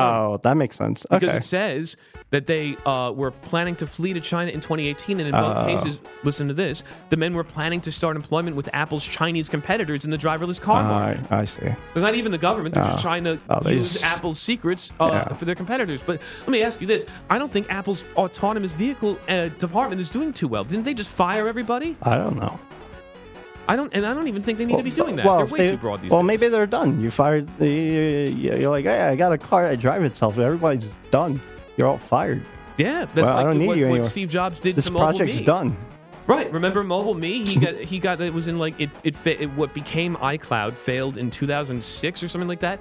And Steve Jobs brought the whole team into the into the uh, like their their their theater, whatever they had, and he's like, "Why the f doesn't this work properly? I can't use the f in service." And these people are like, "You know, we tried really hard. There's a lot of issues." Like, "I don't care. You're all fired. Get out of here." He actually did that, and now we have iCloud, which works marginally better, but. That's that's the type of uh, per, uh, drive that you need, and the type of uh, uh, uh, drive for quality, I guess. I, I'm just thinking of a government tried to hire me as a spy and they gave me like Well, no, no, a a- mini a- camera But it's not. or a Dell, I'd I be mean, like, it's get no, out these of here. people are doing it on their own to, to Yeah. show. I mean, well, if I was a government, I saw these guys, these like amateur schmucks doing things like that. I wouldn't hire them. They There's- just seem incompetent. If the Chinese government did I- this, they I- would probably I give you a. MacBook Pro that Yeah, I has I those- wouldn't hire the, the tracking in it. Yeah, I've seen Mr. Robot. They don't do it like that. They're way better. Yeah. Yeah, especially since the computers are made in China. If the Chinese government were doing it, they could just make one that looks completely normal. Yeah, they just go use your computer. We got this. Remember that article where it said all the, the chipsets we make are yeah, from Bloomberg, from right? Bloomberg that yeah that uh, Tim Cook didn't like anyway. Um, yeah. So that's Yeah. so that's that. That's uh I don't know. Where where did they go to school, man? They they learned all the wrong things. Ah, yeah, I don't know what they're teaching them. I don't know.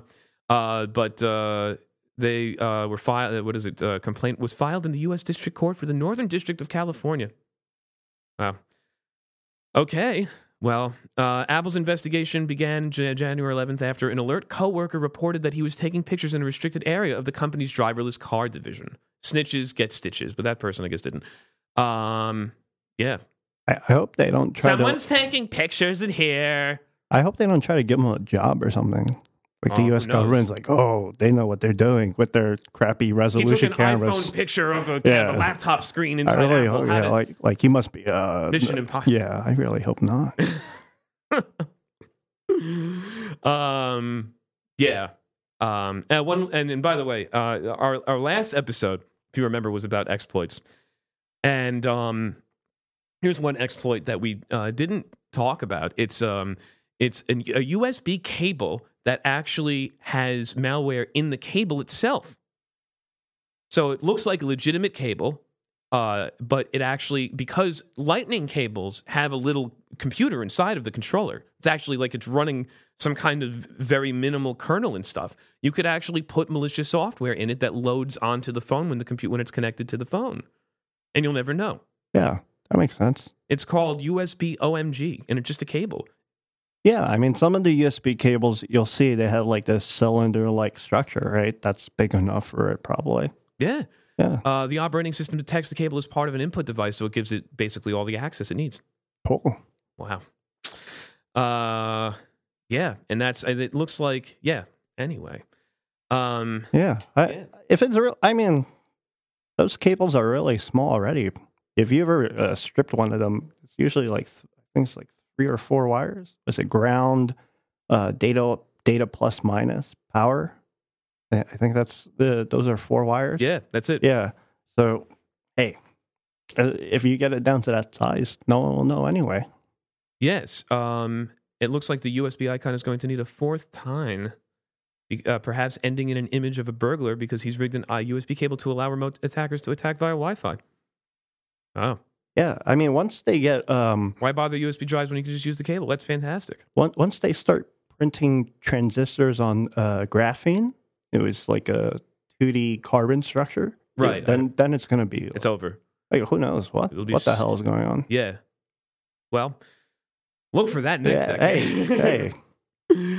All right. Um, why don't we? Uh, oh, I didn't talk about uh, my Hackintosh upgrades. That's right. I've spent the last few weeks upgrading my fake Macintosh computer. Last week, I got a new graphics card, 8 gigabytes, just worked, didn't need new drivers. This week, I added a new PCI Express NVMe solid state drive. I can't remember what NVMe stands for. It's like NAND something. What is it? Probably virtual memory something. I don't Non, know. no, it's not virtual memory. Oh, I don't know. think so. It's NVM Express, non-volatile memory host controller uh. interface specification. Um, yeah. So non-volatile memory express, and it runs over the PCI Express bus, which is nice because PCI Express is much faster than SATA, which is limited to six gigabits a second. However, Well, first I should say this NVMe drive I bought because I bought a new SATA drive and I ran out of ports and I didn't and I didn't think about that. I actually had six hard drives plugged in, and um, so I, I realized that I had a port on the Why motherboard. have, why do you have six hard drives plugged? Because I have a lot of uncompressed media. Oh my god! Why don't To you, store, you know, like this podcast. why don't you get a NAS or something? Uh, well, uh, uh, anyway, um, the point is, is that I just, you know, you have these hard drives over time, and this computer is a lot of space, and I just kind of crammed them all in. And Okay. uh, but now this new NVMe PCI SSD uh, took two of the SATA ports away. And so two of my hard drives, this hard drive, I plugged it in, it just worked, which is fantastic, and it's a lot faster than even the Samsung SSD over SATA. However, it took two of my hard drives away. I looked up the mo- uh, the the, the uh, manual for the motherboard. It's a Gigabyte motherboard from 2015, and it PCI Express NVMe is distinctly different from SATA based NVMe. They're different form factors. It's a different plug. So you would think that the PCI NVMe drives don't use the SATA bus, but somehow this one they did because that's why I took two of them away. And in fact, the read-write speeds I get on this drive are about 770 megabytes a second or 6.1 gigs a second, gigabits a second, which is slower than what I would get if I actually if it were really PCI Express. So it looks like I'm maxing out the SATA bus because that's about the max speed of the SATA controller, six gigs. Okay. You see what I'm saying? So if I bought a new motherboard, then this drive might automatically give me 300 extra megabytes a second, 2.4 extra gigabits a second. Um, I don't know what you're doing requires all that speed. it doesn't, but it's just more. yeah, like, and you buy a new hard drive for the Yeah. first time in a couple of years, and it's a new adapter. yeah, but I new- saw SATA three. I was like, oh, that's pretty good. Six gigabits a Yes, second. uh, I was yes, like, I and you need. only and you can only take advantage of that also when you're using an SSD because hard drives, mechanical drives, only get 100 megabytes Right, a second. They'll right. get under one gig. So yeah, I don't know what you're doing. I'm just I'm trying to move into the 21st century, but yeah, but I ran. I needed more space, and I ran out of ports, and I had to buy this drive, and it's great. But it's. I had. So what I ended up doing was I. I, I combined three of my drives together. I bought a six terabyte hard regular hard drive, and I just combined three of my drives, and now I have the same data. And the six terabyte drive was under two hundred dollars, and this NVMe drive was like uh, two fifty, I think, why? and it's one terabyte. I don't. Uh, I Why? Because I have a ton. Like I said, I have a lot of media. I have a Oh lot of software. I have a lot of virtual machines. I have a lot of stuff. I- uncompressed media, videos, audio, uncompressed. It's a lot of stuff I have. And every version of Windows combined with every version of Internet Explorer. You know how many terabytes Oh it takes my! up? Why? Because you can only run one version of Internet Explorer uh, per version of Well, Windows. where, where's the like Cyber Marie Kondo? Where's the digital one? Like, you don't need that stuff. But I do. My, like, I'll I- tell you why. Because uh, someone has told me back when I was doing entirely freelance web design and I had to do my own QA. Um, I would I would run into odd issues, as in the same version of Internet Explorer would render differently on different versions of Windows. Yeah, the, So you'd say, "Oh, I checked it in IE8; it looks fine." I was on Windows XP, and someone's like, "Oh, I'm on stack?" Vista." Because that's not. don't they? Isn't that what they do? Their It's the same model? thing, but I have VMs. It's local. Um, it's fine. It's fine. Anyway, oh yeah. By the way, I also added a new fan, so now the computer is nice and cool. Which is, I it was I hadn't done that in the three and a half years I've had this computer. I feel I feel like it's trying to reinvent the wheel, What is? trying to maintain it yourself. You're What trying is? to own uh, your data, all those VMs. Well, I mean, I don't have any sensitive data in the VM. It's Oh, just yeah. the fact that if somebody says, "I need, I, you know, I need you to see what it looks like on Yeah. this version of Windows, this version of Internet Explorer," I can pull it up. Yeah, or you just log in the browser You have to pay for that. Okay, that you had to pay for your drive. You don't have to pay month. You don't have to pay monthly for them. Uh, How much were your drives? They die and uh, The six terabyte hard drive is probably not going to die anytime soon. Hopefully, even Oh, though yeah, it is yeah. pretty dense. Yeah, yeah. And the SSD, I have, you know, read write cycles. oh, this podcast is not being recorded to the SSD. if if you need cold storage, there are services for that. The Uh, Amazon I'll buy a Glacier, tape deck. they do that. But I, So- yeah, I mean, they have really cheap cold storage too. Like what? Like tapes?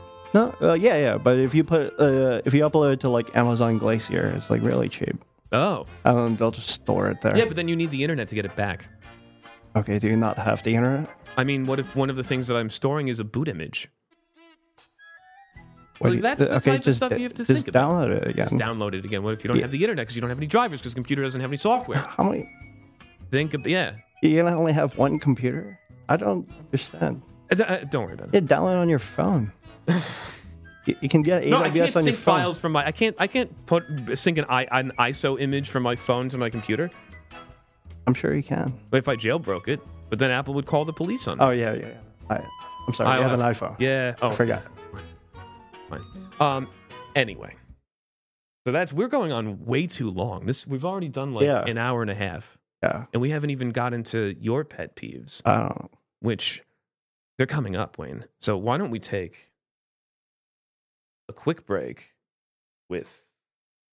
Ah. Friends, do you live in New York City? Well, if you do, Pneumonium has a beautiful new product for you. It's called Where Am I? Your five borough compass navigator to help you get anywhere from Staten Island to the Bronx.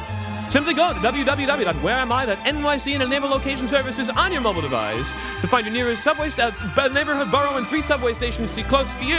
Ah! Wherever you are. No ads, no tracking, just geospatial brilliance. That's Where Am I? Brought to you by Pneumonium.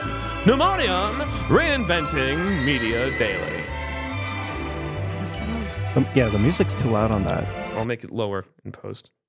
It's always it's hard to figure out the proper level of the music because it always sounds lower when you re- when we're recording the show than it sounds when you're listening to it back. Oh, I don't listen to it. What? But oh, and you were muted. But luckily, Yeah. but I could I could fix both of those in post because we're using digital uh, pro Right. audio. Um, yeah. Anyway, I actually have to use the bathroom. All right, I'm gonna grab Uh, beer. Why don't you? You're gonna have a beer. All right. Why don't we then take another quick break? Thank you for being happened? a friend. Ugh. I said, hold on. I said, why don't we take another quick break? Thank you for being a friend.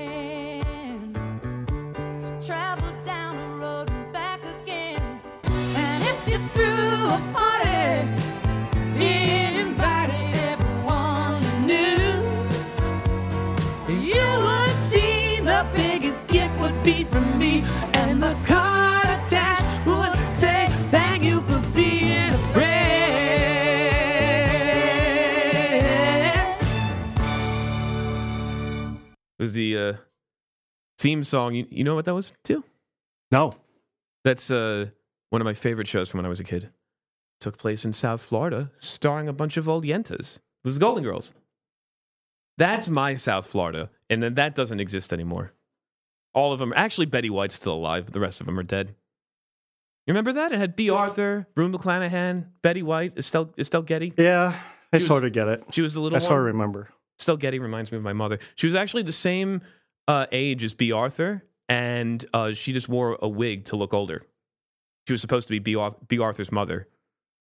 So anyway, that's in their whole in their whole house had wood paneled everything. Like the fridge was wood paneled, their oven was wood paneled. It was such like early '90s style. Anyway, Remember sitcoms? remember when sitcoms were four Oh my cameras and had a laugh track? Oh. I know. you know what's actually funny is um no no um what's actually funny is uh, that some people are still making new sitcoms like that, which I feel like is incredibly anachronistic. John Mulaney, he's a fantastic comic. Uh, he's he's the reason why I can't be a stand-up comedian.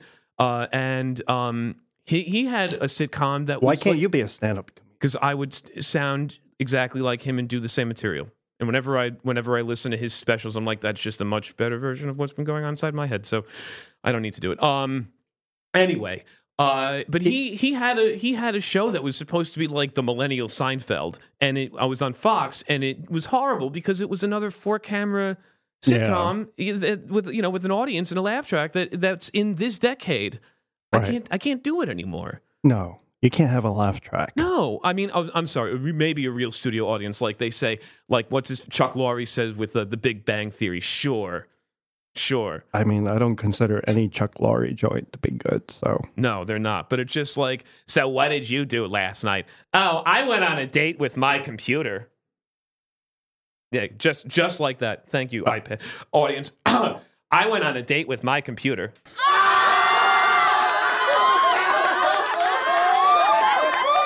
I mean, it's really, it's really, it's really that bad. yeah, that's really bad. It's just like, oh, Oh, oh my God! My neighbor, my neighbor has perky tits. Oh no! What do I do? I don't know. I'm sexually frustrated because I'm a geek. I, I like, I hate. I, it has such bad stereotypes about about geeks, about engineers, us, and we're not really like that.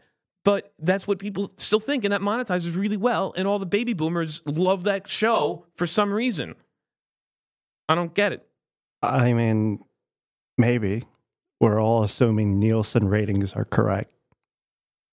Yes, well, I'm probably. I'm, I'd like to think they're actually Wait. they're probably not correct at all anymore. Wait, who, who knows? Well, you have to. You need a box. People always Well, I guess you don't need a box anymore because they have everyone has a set top box who's cable, and that they just send that data back yeah, to if- home base.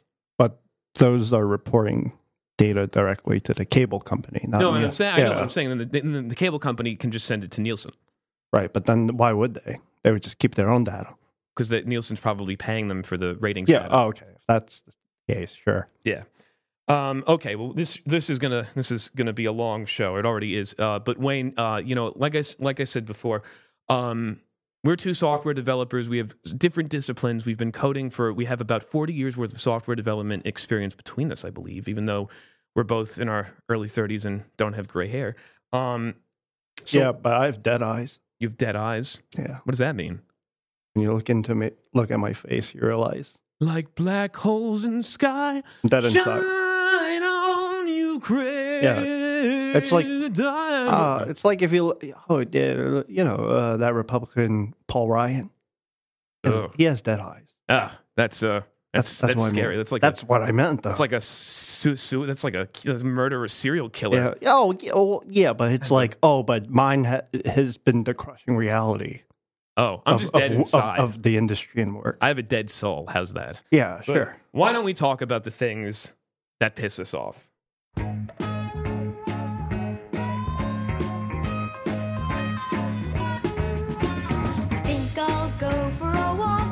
So what's, uh, what really bothers you, Wayne? calling my name.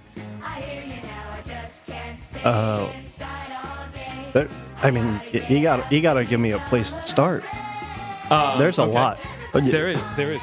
Um, uh, one second. Um, what? I'm- let's let's start with let's start with with uh, uh, uh, let's start with with companies. I think companies are probably the biggest, the the broadest uh, area to start with, and you can drill down from there into services and libraries and people. What, and what, stuff. what do you mean by companies? Like, you mean like Apple, uh, Google, how they ge- generally treat developers and things like that? how their, their business practices, their products, their services. What is it about? There's got to be a company, a tech company that really gets under your skin because of how they operate. Uh, a friend of mine really doesn't like uh, the Mongo people, and he yells at them all the time and Oh. about about issues that uh, that are in their. Uh, Oh yeah, I hate. I mean, all right. So you create a database, you sell an idea, and then people start to realize that idea doesn't make sense, or there does- are. are you saying NoSQL doesn't make sense? Um, it makes sense, but there there's existing technology that already fulfilled that idea. It's just Which was what? uh, I mean, there's not so the idea of uh, Mongo specifically is it's a document database. It- you put JSON into a database, right? And then you only get JSON back. It's not relational. But there's nothing preventing you from doing that with any SQL database. You, You just have a text field for the JSON. you have a text field, or I mean, now they have uh, SQL databases that have JSON, JSON support, right? Oh, that's nice. Yeah, so or it, you could have even put that portion of the JSON into a separate text column, and then took the fields. Well, I know, but the thing is, is Yeah. that there's got to be some kind of marginal offering that Mar- that Mongo has that's uh, better than whatever the you could do. I like mean, that a with lot of this is hype beast driven. That's the thing, right? It's hype driven. It's and then you got these hype beasts, right? Like uh, the Supreme kids. Yes. and- Where and- does Supreme come from?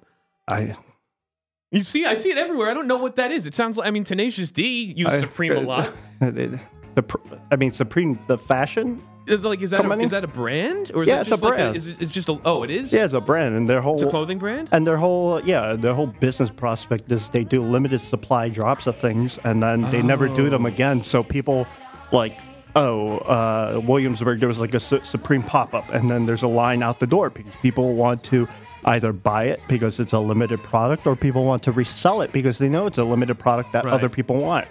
So you have a self-sustain, a self-sustaining ecosystem around it, right? And you try to, they try to ride the wave as long as they can. Um, Yeah, but, that's just so. So I didn't realize that uh, Supreme was actually a real thing because I just kept seeing oh no, that it's a logo real everywhere. Oh yeah, no, it's a real thing. the But, uh, italicized white Futura on the red background. Yeah, they stole their logo from someone else, and then Well, it's not really imaginative. It's Futura text that's italicized. It's not yeah, really they, a- they, they there was like a uh, yeah, they stole it from somewhere, and then they repurposed it, and Well, that's fine. I mean, South Park, uh, they they still remember. They remember they stole the like that Braniff airline commercial they would always end the episodes with. It was like an airline from the '70s that didn't exist by the late '90s, and and but it was just anachronistic. So that's how they ended all the early episodes of oh South really? Park. If they don't exist, then it doesn't matter. They didn't exist anymore. yeah, but they Does stole the- it from artists who didn't die; they're still around. Oh, Yeah, well, that's not cool. I, It's I don't. Re- I don't recall their name, so that shows you how that works. Do you know the Supreme people? The Supremes? No, no. Anyway, Oh. um, okay. yeah, so, but uh, okay. Wait. So so So, so okay, well, let's well, let's we we have we can't spend too much time on one Yeah. thing because we're already it's going to be another two hour show. Um, Yeah. So, so yeah, I mean, th- there's a reason they uh, your friend hates the Mongo people, right? It's like, um, I've given, I've sold you on this idea, but selling uh, developers on an idea means that they're tying their internal ecosystem around this product, right? And now and you, a lot of people are happy to do it because of what you mentioned, the hype. yeah, and uh, you might have unrealistic expectations or limited knowledge about the item because you're just trying to accomplish this product. Yes. Um, and then you grow and then you realize you start to hit some issues and you go oh wow it costs like it um i can't like oh i have to hire people to maintain this thing right they have to understand how to uh, migrate even the versions right yeah. uh, we can't f- affect our business while we're trying to upgrade mongo and things like that oh when but it, Oracle has been turning the screws to MySQL. i mean it's the same business model right it's Is uh, it the same business model? Yeah, because uh, once you're tied into that ecosystem, they go, hey, let's offer you enterprise support. Now, Oracle is a much more malicious version of that model, right? It, Right. They're, they're much more uh, like strict about licensing. They like if you report bugs about Java that are only found if you like decompile the language and figure it out, they They'll sue you. Yeah, like they'll penalize you for it, right? Like it's kind of DR crazy. infringement. Yeah. Like it's kind of crazy, or they'll do audits around all this stuff. Um, Mongo's is a very similar idea. I mean, if you look at their stock, it's doing well for a reason. Like all But- these ecosystems are tied around it. Yes, and Mongo is one of these. There's a, a, a plethora of companies that are free, but they rely on this enterprise support Yeah, for, if- for money. And I don't know if that's a sustainable business model. It, it, it is. I mean, it's the Oracle model. It's your data. How a easy is it to these- move off It's all of of these open source startup companies. yeah, They how, rely on enterprise support and they How- can give it away. Yeah. That's how Microsoft's even giving Windows away Yeah. for the same reason. yeah. Red, I mean, Red, Red Hat, right? Red Hat, yeah, Uh, exactly. That's another one. Yeah, but it, in, this is a lot more insidious because it's your data. It's your application relying on um, the data, right? And you can't easily migrate somewhere else. It requires a lot of effort depending upon how bad your services are. and are you saying that because by virtue that like SQL is some kind of standard, it, it's easier to, to migrate between different It- SQL services? No, I mean, it's about the flexibility of what those services can do, right? Like at some point, if someone, um, what's the most common thing about uh, data is that some biz, some marketing analyst or uh, will ask you, "Hey, how can I correlate this with something else?" Right? And if you don't have SQL, now you have to do some like manual massaging. Like there, there are things that happen in normal business infrastructure where uh, you, you'll go, hey, Mon- having Mongo does not work. Having this denormalized data does not work. Right. Um, But it works really well for that that coding school Yeah. assignment. It's the same case with like uh, something like Amazon, like Dy- DynamoDB. So the same case because it, it- what people will go is, hey, you're storing this data. Um, I would really like to know like some usage information, right? Analytics about what you're storing in there, and then uh, Amazon themselves, they go, "Oh, you can do that, but you have to read everything in this database and then put it into a real database, put it into Redshift." Or something like that, uh, and then analyze it there. And it's just like, oh, wait, what? So, and uh, I don't disagree. There are certain cases where you absolutely need, to do that, right? Um, there are a lot of cases if you have more developers than you have um, experience, or or even like you have too many developers and you have a lot of traffic, right? Right. Um, that's a way to solve the problem because the uh, the normalized databases are generally managed or error uh, protected by code, like application code, and that's typically not what you want out of a database. But um, there there are some trade offs that help, and that's like if you have more developers that can support it, it's more acceptable. Interesting. It's All a- right, it's a weird- Move on, Let's move on to something else. Um, so, Mongo is both a company and an open source library. That's that's very much used. Uh, what about okay? What about frameworks? A lot of seasoned developers usually have some something to say about frameworks generally, not even like a specific framework like like you know Cake or Symfony for PHP or or, or React or Angular for JavaScript. Uh, what what is your view on frameworks? Are you one of those people? I, I think you need a framework. You think you need frameworks? There are you? Would you say they're a, Uh, nat- a natural evolution of software development? I you need a common la- so Well, I mean, it's like you already have a common yeah language. uh, you have a common language but the, you have choice right? The, the whole problem with a lot of these languages is choice the openness of choice. If you don't have a framework to have some opinions on what choices should be made um, you're going to have a lot of conversations on like oh is this the right choice? Is that the right choice? I mean doing golang where um, there aren't as far as i know a lot of frameworks around they give you a lot of choice and but it's a bare bones language, so do you need a framework? You Yeah, do some pretty complex yeah. stuff in Go. Y- do you need a framework? Uh, you do because, again, people, when faced with choice, there are a lot of decisions that need to be made, right? Okay, so fundamentally, uh, when I write code, it's can this be accomplished by a library that already exists, right? Or do I have to write it myself? It's the classic make buy decision. Right. It's everywhere in business. Um, And, if you oh, but uh, let me tell you this. On Yeah. the flip side, I um, I I was against. uh, I, I, I, I'm a full stack person, but nobody uses the back end of my stack anymore, which is PHP. And um, what is it? Um, I, I- I'd always had more of a preference to, towards doing front end work because I, I like I like graphics and aesthetics and stuff. And so when I remember when jQuery came out, and I had hated it. I thought this was just script kiddie nonsense. These people don't really know JavaScript, and there were, especially around the end of the last decade. Oh, it's, it's two, 10 years ago now. Uh, Ten years ago, there were a lot of people who couldn't write uh, some basic stuff in regular JavaScript because they relied so much on jQuery. And on this, that's one end of the spectrum, and you know, and you realize how much core knowledge they lack because they rely. Their world is this one framework. By contrast, the first startup I was on, uh, because I hated jQuery, I wrote, I wrote a uh, whoa, um, something happened. yeah, but Oh, hold on. So the la- the first startup I was on, I was I was uh I was I was I, I had to make a slideshow on the homepage, and jQuery is a really small, elegant slideshow plugin. You could just do div dot slideshow start whatever. And um, I didn't like jQuery, so I made my own. I was like, oh, you just have an array of slides, and you have a timer that goes between them, and you have some kind of transition or whatever. You fade out the opacity. Uh, that ended up taking me 50 or 60 hours to get right cross platform, and it would have taken me 50 or 60 seconds to do with jQuery. And it's already been QA'd. So that's the massive advantage that you would have. But at the same time, like I said before, you have this this group of people whose entire world, their entire life is this framework, and once you take them out of it, they don't know what to do.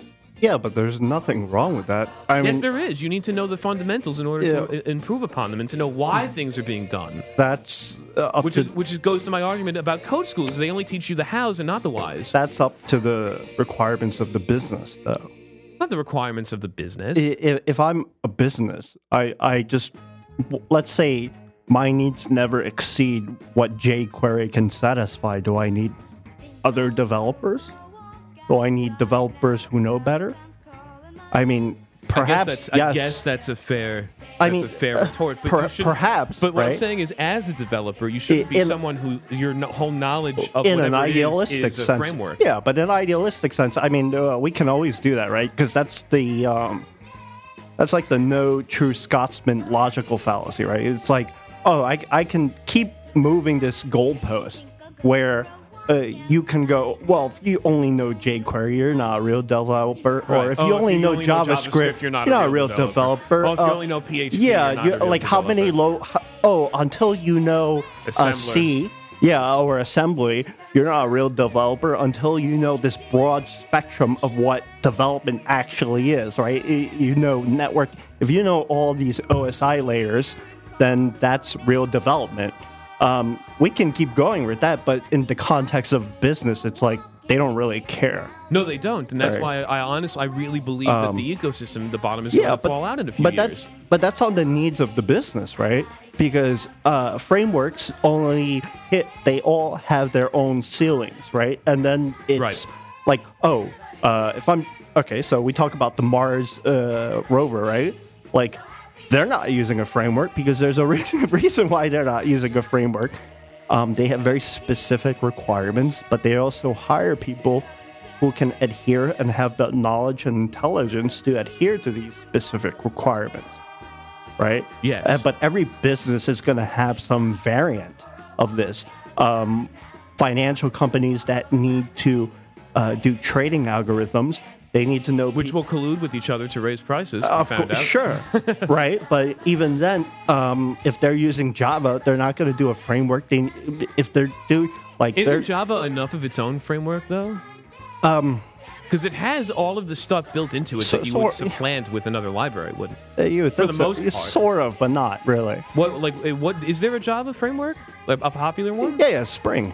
Spring. Yeah, Netflix uses Spring. A lot of places use Spring. Is that for their services? Uh, yeah, it's, it's the Spring framework. I think Netflix has their own variant Huh. um, that they like recently retired.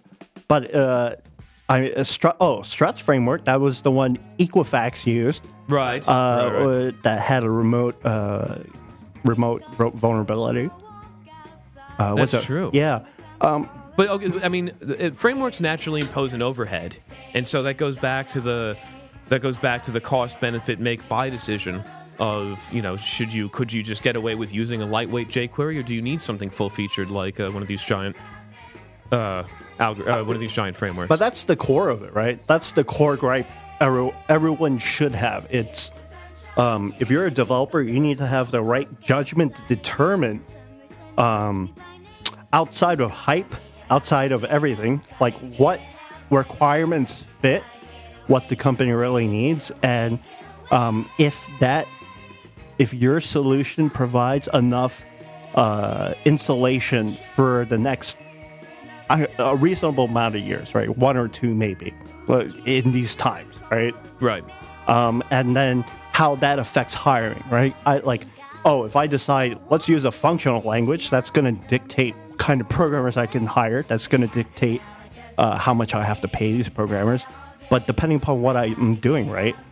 If I'm doing a blog or something, then I'm probably being really irresponsible because I don't need something um, so specific.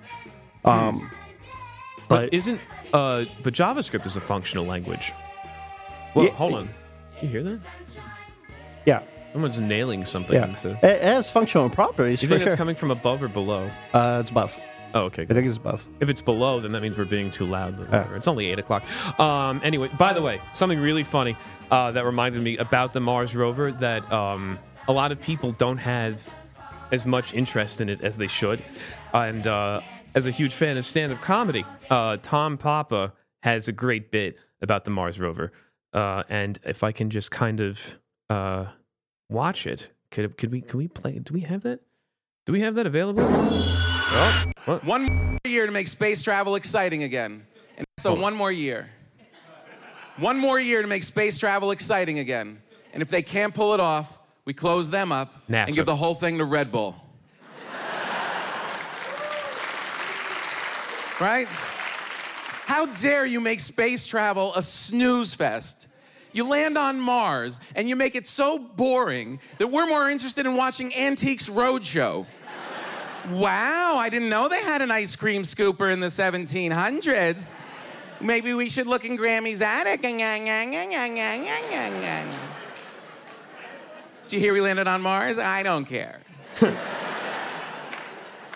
Because after all these years, they blow it. We don't land on Mars. They land a remote control car on Mars. You- You ever been at Christmas and someone gets a remote control car? It's fun for one person, whoever has the remote. I mean, He's not. He's not wrong. uh, That's what's happening now. There's one guy screw in this guy, Pasadena though. at the controls. All right. I'm on Uh, I mean, this yeah. is awesome. Yeah, he's he's diminishing the amount of effort. Like, yeah, Yeah, Oh, he is, oh, but it's also no, no, no. oh, but the thing, no, but he, yeah. he's getting at an important point, which is that you shouldn't. Uh, it's it's. Hold on, let me see if I can get back. Yeah. Blow it. We don't land Hold on on. Mars. They land a remote and someone gets a remote control car.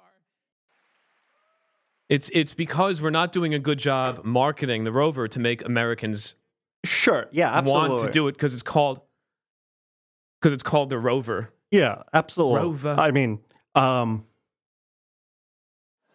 yes. Should there be They some the outlet Rover. in NASA The that Rover. makes a reality Kinda TV, a compelling reality TV Rover, show don't you- out of everything? Maybe. right. Um, I don't think a lot of them got into it for that reason. Interesting. I'm so surprised that you're not heavily bothered by this musical choice of mine. I don't care. You really don't. I was expecting I you don't to care. make some. I've. I mean, it's fine. Anyway, I'm not studying about music. That's okay. Um, all right, so moving on. Um, w- uh, frameworks. Uh, what what is uh? You spend a lot of time in Go. What is it about Go that really bothers you, as opposed to some other language that you would you could do something more interesting in? I'm sorry, or more Oh, complex in, in, God. a, in a simpler way. Oh my god. I mean, uh, we were talking a functional, Right. right? So Go is a functional language. Uh, no, it's not. Oh, sorry, It- it's no, not. no. Well, it's, it's an a imper- it's an imperative language, imperative language. and you accomplish a lot of things using loops. Okay. Um, if you wanted to do anything equivalent to a map reduce filter, those functional paradigms. Those are all loop-based uh, functions, though. but they're declarative um, and they do a lot of magic right underneath that It's, gets so it's not order n. gets you uh, it's not about that it's uh, if i want to do anything equivalent to a filter i have to write the loop myself i have Oh, to write the what you're saying. iterative and then i can't just return it i have to actually specify every specific thing. It's very simple and that's part of it's an allure right? Uh, some people argue yes because it's basic there is no complexity. Um, but at the same time there is complexity. Like because of how you have to work around Eh, the, the shortcomings with being so basic. that there's a yeah there's a lot of uh there's verbosity regarding error handling right? So like um error handling in go is essentially w- functions in go can have multiple return values right? Yes. um and so generally the second parameter is the return of a error if there is such a thing right? So if you connect to a database you try to uh, query something um, the first parameter may be the result and the second parameter may be an error. If that second parameter is not nil that means there is an error and you need to handle it. Um, javascript has a, a simple uh, similar paradigm right Or Uh, just try catch yeah, yeah, try, catch, but you have so does promise, you, have, Java. you have promises, or promises, right? right? And then you have async await. It's a syntax. But all of that is relatively new. I mean, Go's been around for how many years? uh, yeah, that that and, is and, true. And all of that stuff yeah. that's been added into JavaScript, that's been this decade. yeah, and that that's the true part of Go, where a lot of this is has not accounted for it, and But they The- did get the language out, and it is being heavily used, which I think that was I, I think that was more of what they were going yeah, for. but I, I didn't think they uh, would be. They didn't think it would be used, perhaps at the the level that it is currently is, like beyond maybe systems programming. Interesting. Right. Well, I mean, that, then it sounds like that necessitates a necessary framework or massive language update. Yeah, Because Yeah. if you're doing these, if you if you're developing Yeah. these patterns that are re- that are repetitious, and then you're just one Go developer over the Yeah. millions of Go developers, then someone's going to eventually write something that combines it all. I I mean, a, a lot like even the regex is done in such a way so it's a very perf- it's perform. I don't want to say very perform. But isn't I mean, but regex is expensive by default, isn't it? Yeah, but you, I mean, if you're using regex, you're using it for a specific reason. You know, Right. there's a performance penalty, but it, it's fine. Uh, you want negative, uh, positive look aheads, look behinds. You want all these fancy features, back references. You want all of that. Right. Um, to not have so like Go has back references, but they don't have like look behind, look aheads. They don't have any of the fancy kind of stuff um, because it's implemented in a uh, what, what's it called non non definite finite automaton. Um, essentially, it's for performance reasons. There's a whole article about it. If you want to look that up. There's a the non Non- what was it? Non-definite finite atom. Yeah, so uh, po- like POSIX regex is a DFA. It's a definite finite automaton, and that essentially means it doesn't do backtracking. And then uh, Go Golang does uses an NFA. It's a, I think it's a non-definite. non-deterministic No, finite yeah. autonom- autom- automaton. Yeah, and so it does back references, but it doesn't do any of the more fancy stuff that you would see in Well, it- well, the th- think about this: uh, a deterministic, a DFA, deterministic finite automaton. Each of its transitions is uniquely determined by its source state and input symbol, and reading an input symbol is required for each state transition. A non-deterministic finite automaton does not need those restrictions. It sounds way fancier than it actually. It, ac- it sounds Yeah, like don't be- it don't ever it in- sounds like DF. It's a square rectangle thing. NFA is the rectangle. DFA Yeah, is the square. Yeah, don't ever be in, uh, intimidated by these terms. If you look it up, No, you- but it's you- a new one for me. Oh Uh, yeah, it's, uh, you know. yeah, but th- don't ever be intimidated by them. Though they may come up in an interview, so you should know them. Uh, yeah, oh, well, that's a different story. I mean, That's a pet peeve of mine, honestly, is asking people, "Oh, can you tell me what the difference between Yeah, a DFA and an NFA is? you know, a lot of that is gatekeeping, right? It is gatekeeping. It's gatekeeping. It's uh, if I ask you something I learned in like some computer science homework assignment, and then if you didn't answer, I know you. Uh, all all I know is that you didn't go to like some Ivy League this and didn't do this computer assignment. yeah. I had a computer science. I did half of a computer science degree at uh, Yeah. in At- Orlando, and it was basically this, the the first two years of college were exactly the same as the last two years of high school. Yeah. But at the same time, I, I, uh, I mean, in regard to that, I, I would say don't ever be intimidated to go through that process because even if you think that you failed, it, it doesn't indicate anything about what their needs are, right? It If- does indicate something about how you are, though. Uh, no, it does, I mean, it doesn't mean anything because they could have that as a completely arbitrary process. And at the end of the day, they go, oh, that guy seemed cool. I'm going to hire him, right? You have no idea. You have no insight Yeah. into that process. Especially when it comes to something like culture fit. I can't Yeah, tell you, you the have amount no of idea, so- end stage interviews I've got to, and they say, you know, I don't really. There's something about you that we just don't like. Yeah. So that's why I would say, like, don't, you know, uh, there are some people who go, I don't want to try because it's too intimidating. Like, it, uh, try. You don't know what they actually need or want. Right. So Right. you don't know where the ba- where the bar is or what's an Yeah, acceptable exactly. failure allowance. If they go, oh, this person didn't have the optimal process, but I like the thought process, right? I think And there's we can mold potential. Right, right. exactly. Like, don't ever. Uh, it's the same thing as like when you read a resume and you look at. I mean, uh, when you look at Unless it's in Comic Sans, then you just throw it away. Yeah, but I mean, when you look at a job posting and they go, "Oh, I want this, that, that, that, that," like obviously, I think they know they're never getting that. It's just ideally Yes. what they want, but you should always apply, right? Because there's no uh, negative to not apply. And uh, also make sure that whatever th- key things they asked for are keywords in your resume because they all do keyword searches. Yeah, you can do that too. I mean, I'm just saying, like that's. I know you don't have a. You don't really care about uh, No. finding jobs.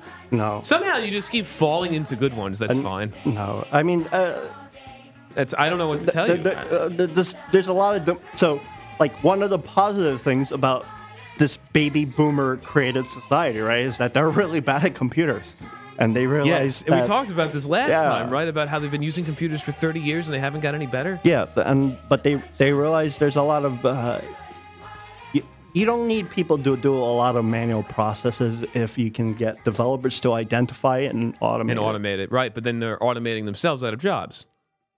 Yeah, but then we reach some inevitable point where no one will have a job, right? And right, then we all someone has like to. the Jetsons. but that's not. Fully automated luxury space communism. I isn't mean, that, isn't that great? yeah, I mean, what we want. But it's not possible for everyone to not have a job, right? Well, I mean, George Jetson just had to push the big button every day. So, anyway. All right, let's move on. Um, so we talked about companies, we talked about kind of libraries, we talked about frameworks. Uh, what about uh, coding conventions? Like, there's like when it comes to linting rules, let's say there's there's a, the, ones that say no increment operator. I know you're going to say Go doesn't have them, but like you know the, the no increment, no decre- decrement operators because plus plus could look like plus one to an idiot, uh, or or how you have to end every every line in a list with a comma, even if it's the last item in a list um, just because that's like easier to manipulate. I don't know. Eh, eh, That that's honestly what bothers me. I, I, yeah, I'm not very opinionated around that because I just think uh, if there's some at least consistency, I mean, consistency is fine, but I think that those are those are a little overarching when it comes to programming.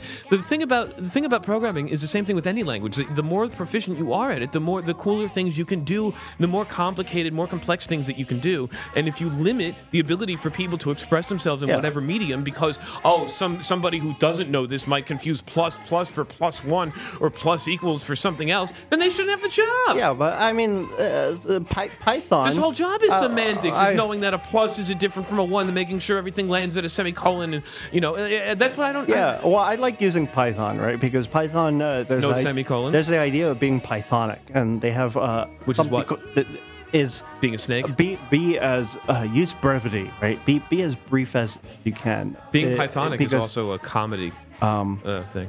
You know, like Monty Mo- Monty Python? Python. Yeah, no. pa- pa- Pantheon. Mon- What did you Mon- say? Monty Python. Monty Python. Python. Yeah. Oh, yeah, Uh, Anyway, that's not what on. I said. Yeah, okay. I, shut up.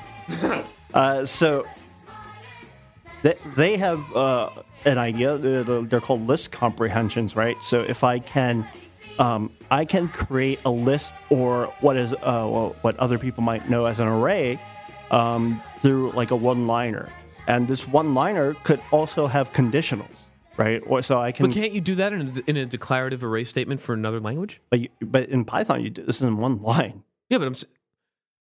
Oh. You do this in Here one we go. line. Squares equals brackets and Yeah. uh, So- I guess so- so I can do double li- star pow- exponent. So I can do like four x in x if x equals y or something like And that, you just right? have the the loop It- it- statement as the array declaration. exactly, right? So this That's one line, not bad. but but but now we're talking about is that really readable? It depends, right? It- there, there's a line somewhere.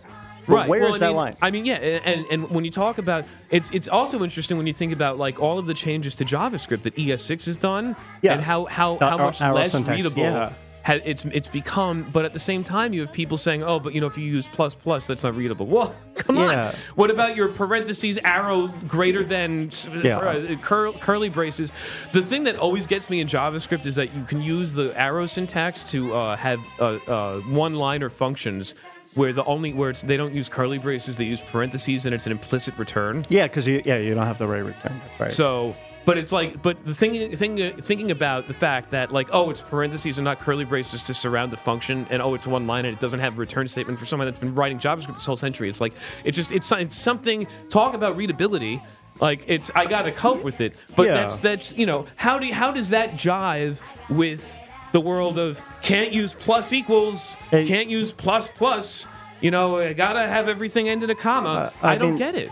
I, it doesn't. I mean, it's up to the person who created the linting rules, right? Yes, or the it is, body but of that's people. very arbitrary. That's not necessarily best practice. But it doesn't matter because once they've established that everyone's following, you know what your expectations are.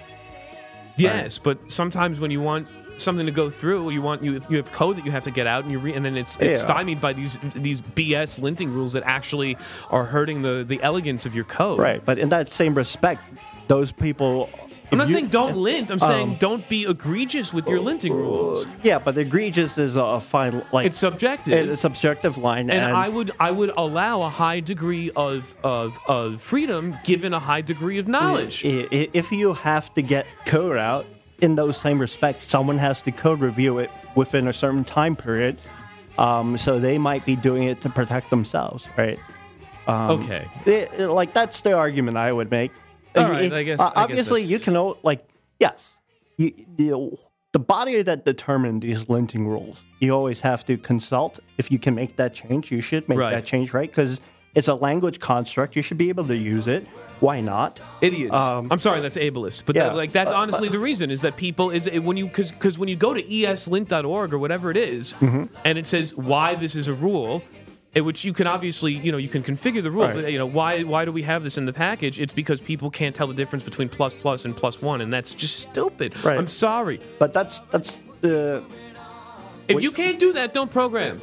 Is that too? Is that too uh, erudite to me? Yeah, because uh, uh, in the same sense, everyone will have their own level of expectation, right? I guess, but like when I learned plus So what- plus, I was rea- a- that's yeah. when I that was at the very beginning Yeah, but of my what's programming stuff. what's reasonable? I don't know what's reasonable. well, if it's reasonable is another subjective thing. yeah, th- but if someone goes, I don't think someone knowing plus plus is reasonable because they might have that in a lower level language.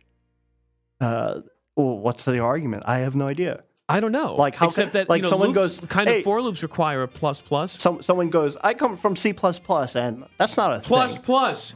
Can't can't. Yeah. I'm sorry. It's it's C plus C equals Yeah. C plus one But- now. but it can't be C plus plus. Yeah. It has to be C equals C plus one. But that's not a thing. And so No, you know what? I, that's that's what I'm going to do, Wayne. I'm going to start calling C plus C equals C plus one just as a protest to those linting rules. Yeah. Because that's so. I just that that bothers me. You, I mean, I read somewhere that processors have special I instructions for increment and decrement that are actually cheaper than doing C equals C plus one.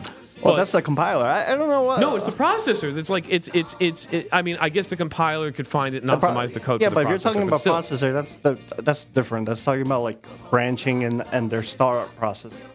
Uh, it, like if they know it's always plus one, they can optimize. That's true. Yeah, That's not. I don't. But that's that's something else. Uh, I mean, that that's such a like I don't know. It's a, not that big of a deal. I- First world it, problem. It, it, it matters, but it doesn't matter at the same time. It's just be consistent about it. That that's how I think syntactically. I don't really care. I think if L like give me a body of expectation right. and be consistent with it. If you're not consistent with it, then there's a problem, right? Um, and there's always going to be contention, regardless. But it's like, dude, if I, do I want to waste all this time arguing about it? I have no idea. I don't think so. I mean, probably it's not. I don't think I it's wanna- probably not worth the time. No. Like, how many people do you want to argue the C plus I plus plus thing about? I'll, I'll I'll probably say it once, and then if they tell me no twice, and I'll stop. Yeah, like I'm I'm more upset about like not being able to write one-liners because it's going to take me longer. Like, oh, do I don't mean? have, I don't have a filter. I don't have a reduce function. I, I have I don't have generics. Oh, you have to do all that by yourself. Yeah, I like I uh, things that cost me more time to do. Um, when but that should be in your should we you be go should we be using Go yeah, absolutely, argument. Absolutely. In that cost analysis and. yeah, absolutely. Uh, and then there's always, I mean, there then at the same is time, the time that you spend reconstructing the stuff less, or does that make up for whatever performance Yeah. disadvantages you would have Uh, in yeah. whatever language And that that's has those hard to say. constructs? that's hard to say because as mad as, mad as I am, Like if you did the same thing in PHP, yeah. it wouldn't be as performant, but they have all that no, stuff. yeah, but then yeah, exactly. When I run the code and I see how fast it runs, I go, oh. I mean, just think about right, and that's Yeah, exactly and I'm why like, God Steve it. Gibson, uh, host of Security Now, and the, the person who coined the term malware, uh, he writes code in assembly still, and he'll write a new program that'll fit on a floppy disk. It's only 200k, and it'll only run on Windows, but guess what? It is fast. Capital F. is he still shelling his like disk Spin repair right? thing? Yes, SpinRite. Uh, I believe so, Oh. uh, which really does work. Uh, but the thing is, is that he needs to come up with a uh, an SSD version because it only runs on hard drives and it only runs on Windows, and not if you if you have. He needs to make it work on Mac OS and on an SSD. But the thing is, is what SpinRite does by its mechanics would actually, I think, destroy an SSD. Because whenever it detects a bad sector, it repeatedly tries to reread the sector in different angles, and it controls the heads, the head angles, and stuff like that in the drive mechanics itself. And you don't have that on an SSD. If you keep the sectors dead, it's dead. That's right? co- that's completely out of my wheelhouse. I don't know how they made the hard drives I've, in the uh, first place. it- it's, I've Yeah. listened to so many ads about SpinRite over the Uh, years. yeah, no, I, I've listened to that. But it's still at SpinRite 6, and the screenshot of SpinRite 6 is from Windows XP. So I'm gonna it's a copyright 2004. I'm gonna say that he hasn't updated it. Um, but it does work if you have a mechanical hard drive that's not booting and you run SpinRite. It might take 12 hours, but it'll it'll fix it. And and it does that by identifying bad sectors and then and then brute force copying bits to good sectors on the drive. just drive. put your data in the cloud then. okay, copyright 2004. Just put your data in the cloud. Copyright 2004. How much data could you put in the cloud in 2004? One gigabyte, maybe? 500 megs? what, are you storing? Storing pictures? Do you have more than. what are you I- storing? I lo- I People lo- have a lot of data lo- these days. yeah, but Do you have a one. How much data are you using on your computer? Half, half a terabyte? Half a terabyte. What do you have? Nothing. Just text files? I don't have anything. I delete everything. Text files and Windows updates. You're not even running If Windows. you if you lose your stuff, just move on with your life. Oh. There you go. The only thing I have backed up on the cloud somewhere are my tax refunds. Well, there you go. Like that's the only thing, and they're encrypted. Okay. Well, that's good. I mean, but that's like less than ten megabytes, man. Yeah. All right. We're getting close to two and a half hours. Yeah. Why don't we. You have anything else you want to call it? Yeah. What's Don't one more? don't, don't be a hoarder, guys. don't be a hoarder. Don't be a hoarder. Um, when it comes to what oh, libraries. Oh, the biggest. Oh, the biggest pet peeve is when you read things on the internet. Don't treat it as gospel, right? But all of this comes from the internet. But but it, I mean, don't treat it as gospel. Understand what the context for those issues are. Uh, I mean, I read this crazy thing today, right? Like uh, on Reddit, r/JavaScript is complete garbage. But What was it? Uh, don't they said don't use switch switch statements, What? and they said instead of using switch statements, let's Just do ifs. uh, no, don't do ifs, but use an object and then create a function in that object, right? Uh, to return the property. That's like a Java Not- way of doing but, it. But it's it? like, yeah, yeah, it's a, I mean, it's a map or dictionary type thing. Um, but yes, there are certain situations where that is preferable when you're returning something non-arbitrary, something uh, very large has a lot of um, behavior on its own, right? wow. you um, know what? I I can't believe this. I can't. This is this is three years old. Someone said I usually opt for ES6 maps if that makes sense. That's order n. That's not efficient. Wait, JavaScript maps? Yeah. Uh, jo- maps are generally O1. What? Yeah. It uh, it executes a function on every object in an array, every index in an array. How is it O1? It's got to be ON.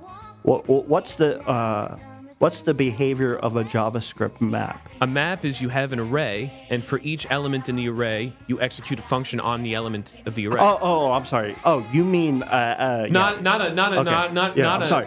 Not, a hash map. They're- they're- yeah, hash map. array and- yeah. array dot map Yeah, yeah. is you're mapping a function onto an array.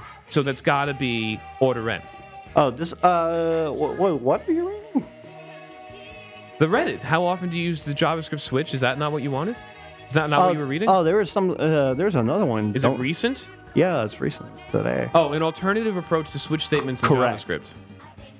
Uh, the article is really object oriented. It's an alternative to procedural, which is great. Although it's also 2019 and shouldn't be surprising that people, to people, that object oriented is easier to reason about. Well, yeah, no, this seems like the Java way of doing it. I mean, there is no. Even though Java has switch statements, It, it it's use what is practical, right? And I think the author. So the author tells you create an object with properties, and then create a, a, a method essentially that you would a public method that you would give the attribute you're switching on, right? The value you're switching on, um, and then use the property of the object to return it. Kind of, kind of like a hash map. And in this example, they have a function that says get editor type. and that's the problem because the examples they use are very simple, Right. in which a switch statement is absolutely fine. Um, in the cases where you might have a more complex object with uh, more different behavior, right? You that's a pattern. Mm-hmm. Or if you where, want to combine cases in the switch statement. yeah, there. That's when you might want to use that pattern, but that's the problem. It's like, oh, if someone read it and then started telling everyone that, doesn't make sense, right? No, but that's how this stuff happens. Yeah. So this guy makes a blog post and he's going to write a book. Yeah, And then and- he makes a Medium post and then it becomes a convention. And I think that's the hardest part about this job because you have to have this critical thinking ability. Like, think what is more, most pragmatic, right? but like, th- there's no standards body for this. no, there will never be a standard. Well, I mean, I, I'm yeah. sorry. There is a standards body, but not not on conventions. No. There's a language standards body. that's it. Yeah, but it's well, what is more like put yourself in other developers' shoes if they were to stumble upon your code. And obviously, Which is something I didn't do when writing my framework in PHP. yeah, and that's always going to be hard, right? Because uh, you don't know how people might respond. Uh, like some people are too much in. I'm going to be lazy with code. Some are. Uh, I really want everything to be completely typed and Right. like very strict. I don't care how verbose. Uh, you know, with the maximum amount of verbosity being Java, right? They don't care. But there is a like pragmatic middle ground somewhere, and it's that's the like that's what you need to find, and it's hard. Uh, it's hard, but that's what you need to do. Right? Like people will like uh, your takeaway from that article is, hey, here's this new tool, but I know that uh, like thinking about it, this might not make sense for these simple occasions. This, au- despite what the author uh, is writing about, but there might be some more complicated cases where this is this is the right idea. Right, and then you get a, and, and, and then you get into a, an e penis measuring contest. Oh, that's a, yeah. That's Oh, s- sorry, no. It's an error-prone code smell. Composing sometimes logic with fall through is usually again a code smell indicative of a hack around, as most cases are static. And then someone replies, "No, not really." Oh, okay, you're full of full of crap. So like that's how the discourse happens. Yeah. Someone's, "Oh, I think this is the worst idea ever." No, That's that's, it. That's yeah. the whole argument. Okay, yeah. throw it away. Just throw this away. We had Redux reducers written like this in my last. Um, this is what I'm just reading. We had Redux reducers written like this in my last job, and they were annoying enough when we ended ah refactoring them. Yeah. Whatever. Okay. That that's funny because yeah, Go Go doesn't have uh, break statements. So, Really? Yeah. Does so, switches? uh, it has switch statements, and then if you want something to fall through, so it's implicit break. Right. But if you want it to fall through, You have to switch twice. you have to write. Twice? You have to write specifically fall through. Oh. You have to write. Yeah. I guess because the the the uh, what is the probability of that is actually a lot lower than just yeah, they think it, yeah they think the usage is lower for Yeah, that. that makes and, sense. And it sort of makes sense. That makes sense. At the same time, again, you always walk into these like opinionated situations.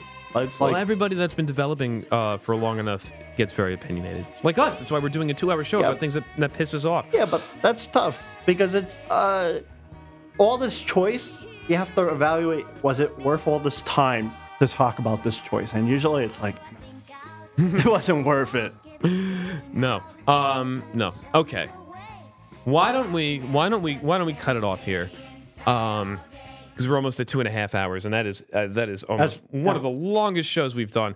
Uh. So why don't we throw on some comic relief? I am so afraid that the automation is not going to record again for this. Um. And uh, we were talking about my cousin Randy, Randy Newman, earlier before the show. Um. And how all of his uh, he he the way that he sings doesn't it, it's it, it does it it sounds like he has like something bad happened to him uh like he had a stroke or something like that. I know he's trying to sound like ray charles as a a, a jew from los angeles. It's not going to happen. Sorry cousin randy. Um so here's uh you know he had that he had that song uh uh that one song that basically made his career short people. Short people got no reason to. Short people got no reason to. Anyway, uh, and then you could hear his real voice in the in the bridge, which is like, "Sure, people don't have." Anyway, um, Randy Newman made some songs. I don't know if you know this. This came out 20 years ago uh, in 1999. The first Star Wars movie. Uh, sorry, the first episode, Star Wars Episode One, not the first Star Wars movie. The Star Wars Episode One came out, and um, they had Randy Newman write music for it. So here, here, here it is. This is a behind the movies making of the new Star Wars. Uh, the music starring Randy Newman. We now return to the Movie Channel's special presentation, The Making of the New Star Wars, Part 5, The Music. Obi-Wan's got his lightsaber on. He can help the rebels fight the Empire. Jedi Knights are ready to fight. And the base in space is run by Admiral Ackbar. That's not how Jar When Jar George Binks Lucas first called me up to write a couple of songs for the new Star Wars movie. Now I was tickled pink. Especially when he told me how much he liked the songs I did for Toy Story and A Bug's Life. Man, with all them lasers. It's it's and funny because every and shot they have of Will Star Sasso Wars. doing Randy Newman, they add more cigarettes to it. Oh, Star Wars. Oh, this is Mad TV? This is Mad TV, yeah. Did I get to see any? I wanted to. I wanted to see if that act. Didn't that actually? He does a No. really good Randy Newman. But, uh, That sounds like your exaggeration, Randy Newman. Uh, no. Yeah. But uh, did I get to see any of the movie? Uh, no. But uh, I don't need to see a movie to write a song have a about it. Out in space, all over the place. Space is the place for Star Wars. Star Wars. Flying around, but you around. Around, around for no Star Wars. Remember No, when uh, Saturday Night still Live had seen A competition? Toy Story. Yeah, But, that was uh, I until don't like need to, you know, 2004. writing songs is easy. They just fall out of me. Here, watch, watch.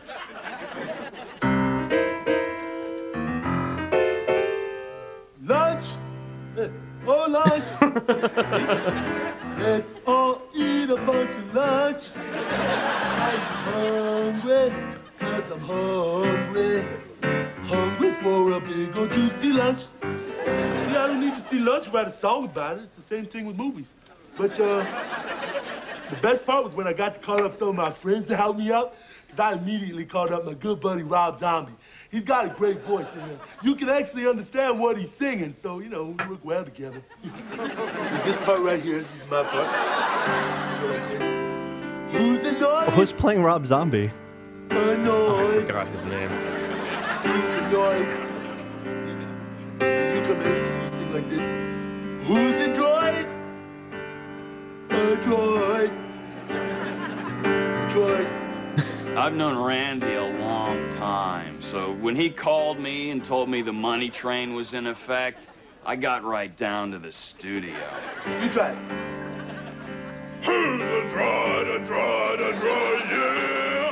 That's good. That's nice. He'd already written like six or seven hundred songs about Star Wars. And then we both sing this part together. Like this. R2D2. R2D2. You me too. You and me too. C3PO. C3PO. 3PO. 3PO. We are so annoyed with the droid. Yeah. Oh, that's good. And you can't blame him. I mean, the studios keep throwing money at him, and when you throw that much money, some of it's bound to stick. So I'm just here for the overspray. I mean, really, Randy hasn't written an original song since Short People, and that was a great song. I mean, really, somebody had to take those midget bastards down a few pegs. I guess uh, people misunderstood me. You know, I, I wasn't joking. Short people really do got no reason to live. You know, they don't. But uh, I do love L.A. I think I'm gonna marry L.A. They do have a reason to live. They wait for their career role in Game of Thrones. Oh, there you go. I, Was uh, you want a big bad boy fighting for a planet far away? Spaceships fly, oh me, oh my. Fly you around the night and all the day. Yeah, when you rolling on that one, good. That's a good one. Whoops, here comes another song. okay, that's enough. Um, yeah. Uh, I, I don't know. I, I don't know why why he sounds like that, other than trying to sound like Ray Charles, which at least you know people these days try to sound like Michael Jackson. So that's something. Uh, anyway, that's uh, I think that's that's all the uh, all the complaints we've got for this episode of Pull Request. Wayne, do you approve of this week's code? Yeah, I got to complain a lot, so hell Yeah, yeah. great, isn't it? Yeah. All right, we'll do one of these in a month or two once we get more. I love stuff. complaining. I, it's, I know it's fantastic. well, look, we did two and a half hours. I think, an why don't we give people a break? As an American, that's the thing I do best. Yes. Hey, look, and you're not even Jewish, so. Oh. But Jews and Asians, we get along really Yeah. well. It's fine. Um, Well. anyway, I still believe. I still believe if Randy Newman released, um, or sorry, if Cardi B covered Randy Newman's "Short People" and called it "White People," it would be a hit. What people got No weeds. Okay. Anyway, that's all. That's it. So, uh, I have no public. no, no public comment. All right. Well, then why don't we all hit merge? And we'll see you in two weeks. Next week, we're going to work on the show right here on Pull Request. This has been a Pneumonium production. The views and opinions expressed on Pull Request do not necessarily reflect those of Pneumonium LLC or its subsidiaries. This week's theme music provided by Vulfpeck. Visit them at vulfpeck.com.